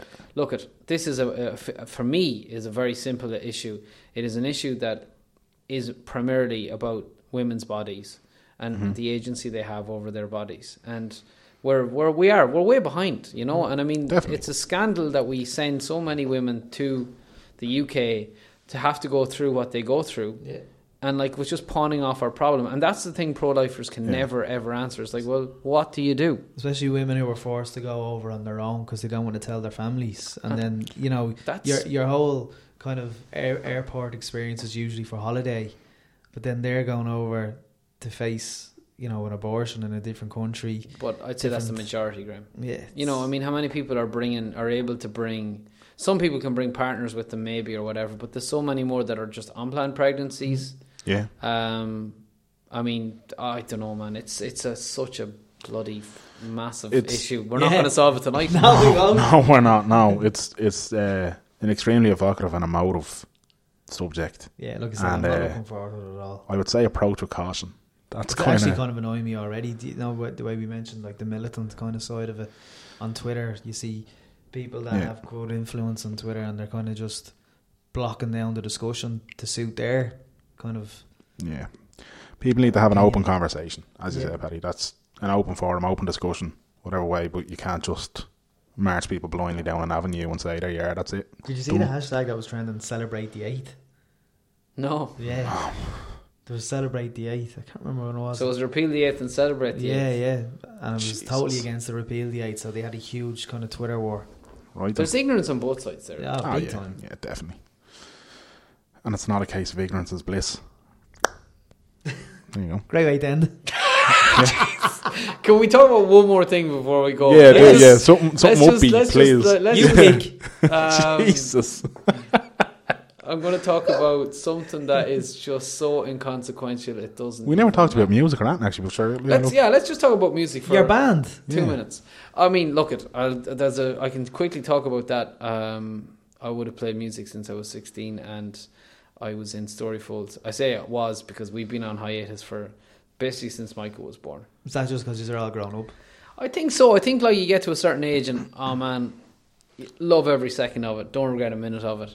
I even I've no I've actually no bad feeling about it. Sometimes a couple of other members of the band are like, "Geez, we were at it, and you know things didn't go your way." You do tend to remember like the the downs quicker than the ups. But man, being in a band, writing music, hanging out with your best mates, there is nothing better in the world. It's Yeah. like anything. Like when you're involved with people that you really like on doing something you love, Yeah. it's never work. High five. Yeah, get in there. Look at that. Look at that.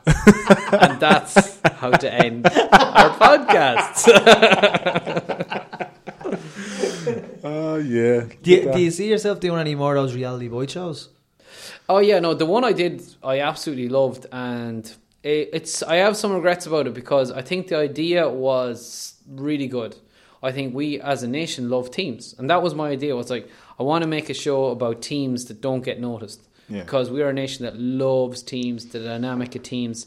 And so, Graham, as you know, we focused on the, uh, the Irish Wheelchair rugby team, who are absolutely an amazing bunch of people. And my favourite person on the whole documentary was a guy called Will, and he's from Belfast, and his story is incredible. And um, you know, I just loved every aspect of their story. But there were so many on that Irish Wheelchair rugby team that had such brilliant stories. Then there was the uh, homeless football team, which again Excellent. unbelievable work being done and I just keep, I just of any charity I've ever worked with I just feel that charity just it just gets done what needs to be Yeah. done Yeah. the self-esteem that's restored to guys that are in danger of being homeless or have been homeless like you can just see them growing like it's so incredible to see that up close and then uh, the final team was the God, I'll kill myself now for forgetting. The final team was the yeah, of course, the Dublin Devils. Devils, yeah. and that was just that was pre uh, the uh, marriage ref, Yeah. and they're a great bunch of lads as well, and so different. Like so, like yeah, I love that documentary. It was a shame for me that we didn't get maybe more time. You work with RTE and you're told this is how you're going to do it, and you just love the fact you're doing a documentary. I think the ideas were there, the the, the people were there. We just needed more time with it, and I'm not doing it down. I think we got a good product. I think we could had an absolutely amazing product because the ingredients were there. We just maybe didn't bake the cake enough. And then off the back of that, Graham, to be honest with you, I think there wasn't another one because, you know, it was 80% of what it could have been. So what I love to do more reality bites? Unquestionably. I love making TV, I love making radio. I'd love to do more of that, but um, I guess I have a big job on in Joe.ie, like that I, I'm totally focused on as well. That Good sounds Joe like a, documentaries. a football. Yeah. Yeah, no, totally. And I mean, but the other thing is then like I've, I'm surrounded by young guys that are like the next generation of presenters, you know, and I'm now the ripe old age of 34, so I'm there to maybe pass on some of my knowledge and but mentor them as well. And even this week, you know, there was a chance to interview Ricky Gervais, and I was like, I'm a massive fan of The Office. I love The Office. Like, I'm, I like extras, but I love The Office, the UK Yeah. Office.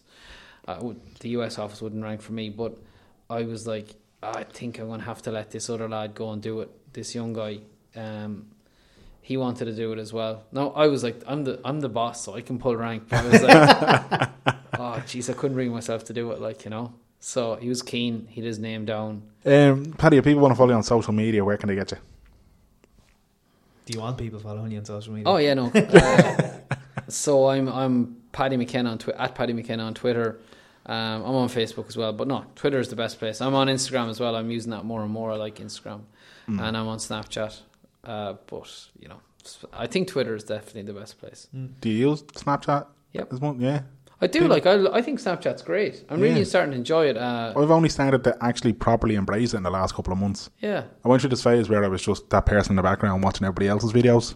Yeah, but so now did I'm I. starting to starting to slowly work my way in with a bit of car lip syncing. But it's gas. There's pe- some people I follow that were like do it morning, noon, and night, and they're saying good morning to people on Snap. yeah. I just Yeah. find that a bit weird. Like, Yeah. I do think it can. It obviously is taking over people's lives. And the other day, I was ah, now we're going off, but there was these two girls sitting in the cafe beside me. Now this is total probably been an old fart geezer, and they were sitting there, and I was like having me lunch, and I was looking at them, just not sporadically looking at my phone. They sat down opposite each other, and they literally, all they did was literally like phone, phone, phone, phone, phone. Look up. What are you looking at? And it was Snapchat. Yeah. And they're like, oh, show each other back to their phones. One hour. One hour of awful, like. I'd say they spoke maybe 10, 15 words. The art of the conversation's dying, man. Man, what Would are we be going to guilty of it become? yourself at times? You think? I think I'm getting better. Yeah, I would be very careful now. I would never go on a night out and like be snapping, tweeting. Yeah. I would just think that's rude. And a also, Scarlet doing it though. told I was like, Taking lads, pictures of me dinner and all. I'm the Pokemon Go. Grown men walking around the park trying to catch Pokemon. Dún Laoghaire Pier on Monday and Tuesday evening. I was down there, and just as you get to the bandstand, crowds of people. And I says to me, mate, what the hell is going on here? And uh, he says, that, that's Pokemon Go. Said, Shut up, it's not. And there was men 40, 50, and they're like, oh, I got him, I got him. And I was like, oh my god, it's Pokemon Go. It's tragic, lads. It's it is tragic. I just like look at. I'm all for. It. It is tragic. I you're don't dead know. right. Like I've heard this is a great app because it's getting people out and about and it's getting them active. I get that. That's, but this is lads, you know, grown men. As I say, I had someone there said to me the other day. We're walking down the town. I was like, "We're going over here." He goes, "Ah, listen, man, I've got to hang back because uh, there's a Pokemon gym over here Ah. at a bus stop." I was like, "What?" That's Danny. That's Danny. No. It's like I've got to go to the Pokemon gym for about ten minutes. I'll see you down the road. I was like, Jesus. "This is this is weird." This is wrong. I um, Tragic, as you said. I I downloaded Pokemon Go, and I downloaded it when I was in Vegas because, as I said, they were doing Pokemon pub crawls, where if you went into a pub and you had a certain Pokemon, you got free booze. Okay, well, look at. That's okay then. So that was great. A Pokemon pub crawl, Paddy. There you go. I don't know, lads. I'm, I do, obviously this is a generational thing. I'm gone. I cannot. I'm gone I as well. cannot understand Pokemon. And lads in the park. This is the other thing for me, right? You're in the park, right? And there's been lots of good weather. So I'm in the park and uh, just having a sandwich, and yeah, it's a beautiful day. Hey, and then like Yeah. people are f- doing that. But you see, it's not like that's extending to not just like Snapchat and that, but there's people who are doing it on YouTube and are making a fucking fortune. There are people who literally they do these daily vlogs, and it's literally just them walking around with a camera, being like, "So today we're bringing little Timmy to school." Because it's a school day, That family. and then I'm going to before. go home and um, I don't know, I might make some lunch, um, maybe look at my emails, and so you'll do what every other fucking person in the world is doing. Essentially, is what you're saying. But they get like four and a half million views per video. Yeah, but some people do them in their own homes, so they're not even looking at them. But now we're at the stage, lads, where literally everybody is just going to be talking to their phones Yeah, with nothing. Like, I mean, you're walking on the street, you're talking on your phone, you're talking to somebody. When you talk to a computer screen yeah. on Snapchat, you're not talking to anybody. No. There's nobody else. They're not there. it's like the the world has changed. People are willing to do that. They're willing to talk to a screen like they're talking to another human being. Like we are into like Space Odyssey, like you Yeah. know, 2001 here. Like this is we've definitely crossed the. But we've, we've lost that 18 to 20. The people that are 18 to 25 year, year olds, I think we've lost that generation Does- to the There's smartphone. there's an awful lot of My brother's 21 and he's just always heading the phone. there's an awful lot of people. I think who we just need to tell them just getting to see. Go on, Yeah. just getting. To I see. think it might go the other way though. I think because we've lost them, I think they're going to wake up someday. It will happen, and they're going to go the other way. after the vicious and horrible robot revolution that's just impending now at this stage. And After the vicious and horrible robot revolution, That's it. yes, there will be uh, an awakening, like the Star Trek trailer. I'm telling you now, the second I see Arnold Schwarzenegger coming back, that's when I know shit's going down. Looking for John Connors. You can check out chapter. What chapter was John? Shit, that would have been a good one. Oh, yeah. Fort, uh, I don't know. Anyway, yeah, John Connors on. Anyway, right. So Paddy McKenna on Twitter and everywhere else, pretty much. That's me. That's it. And of course, Joe I Dudley. was going to say, and of course, check out Joe Dudley. Merdigan, Mania, everywhere and anywhere. I don't want people following me though. Ah, go away with. You love the attention, man. You say you don't, but you do love much. the attention. love the attention you do. at all. Uh, I'm at Dan John Murray. The podcast name is at WTS Pod on Twitter. Search WTS Pod on iTunes, on Stitcher, on Podbean, anywhere and everywhere there's a podcast. Just search that. You'll find all our back catalogue there. We sound like the Beatles and we say we have a back catalogue, but uh, apparently that's the lingo that they use these days. And we're brought to you by Fitzpatrick Castle Hotel, fitzpatrickcastle.com, and check them out on Facebook. Pop up, bring the family, have some dinner, and you'll love it. And uh, one last thing, listener to the show, Donald Fitz, is the new coach at Seapoint Rugby. Congratulations, Donald. Uh, the tour team, social team. He's looking for new recruits. is it the J3 is there? What's the J3 man? Oh, the thirsty towards. Is that what they're referring to themselves as? I don't know. He's invited us over for drinks the opening season. That's the thirsty towards, all right. and he's looking for new recruits, any experience. So Yeah. get on to Donald Fitzgerald. They are. Mags, Monsey Point. On the lads. on the lads. Right, that's it, lads. Paddy, Thanks, Paddy. thanks a million, man. Ja- uh, been lads, deadly. it's been emotional. Yeah, Did we talk about Anthem we were supposed to talk about? But No, anyway. Nah. that's what. That's how it goes. Yeah, okay. yeah. Tangents. talk. Tangents Pub galore, talk. man. That's what it's like. Merrigan, We get you back in the year. until next week. See you later. Good night, God bless. I'll stop.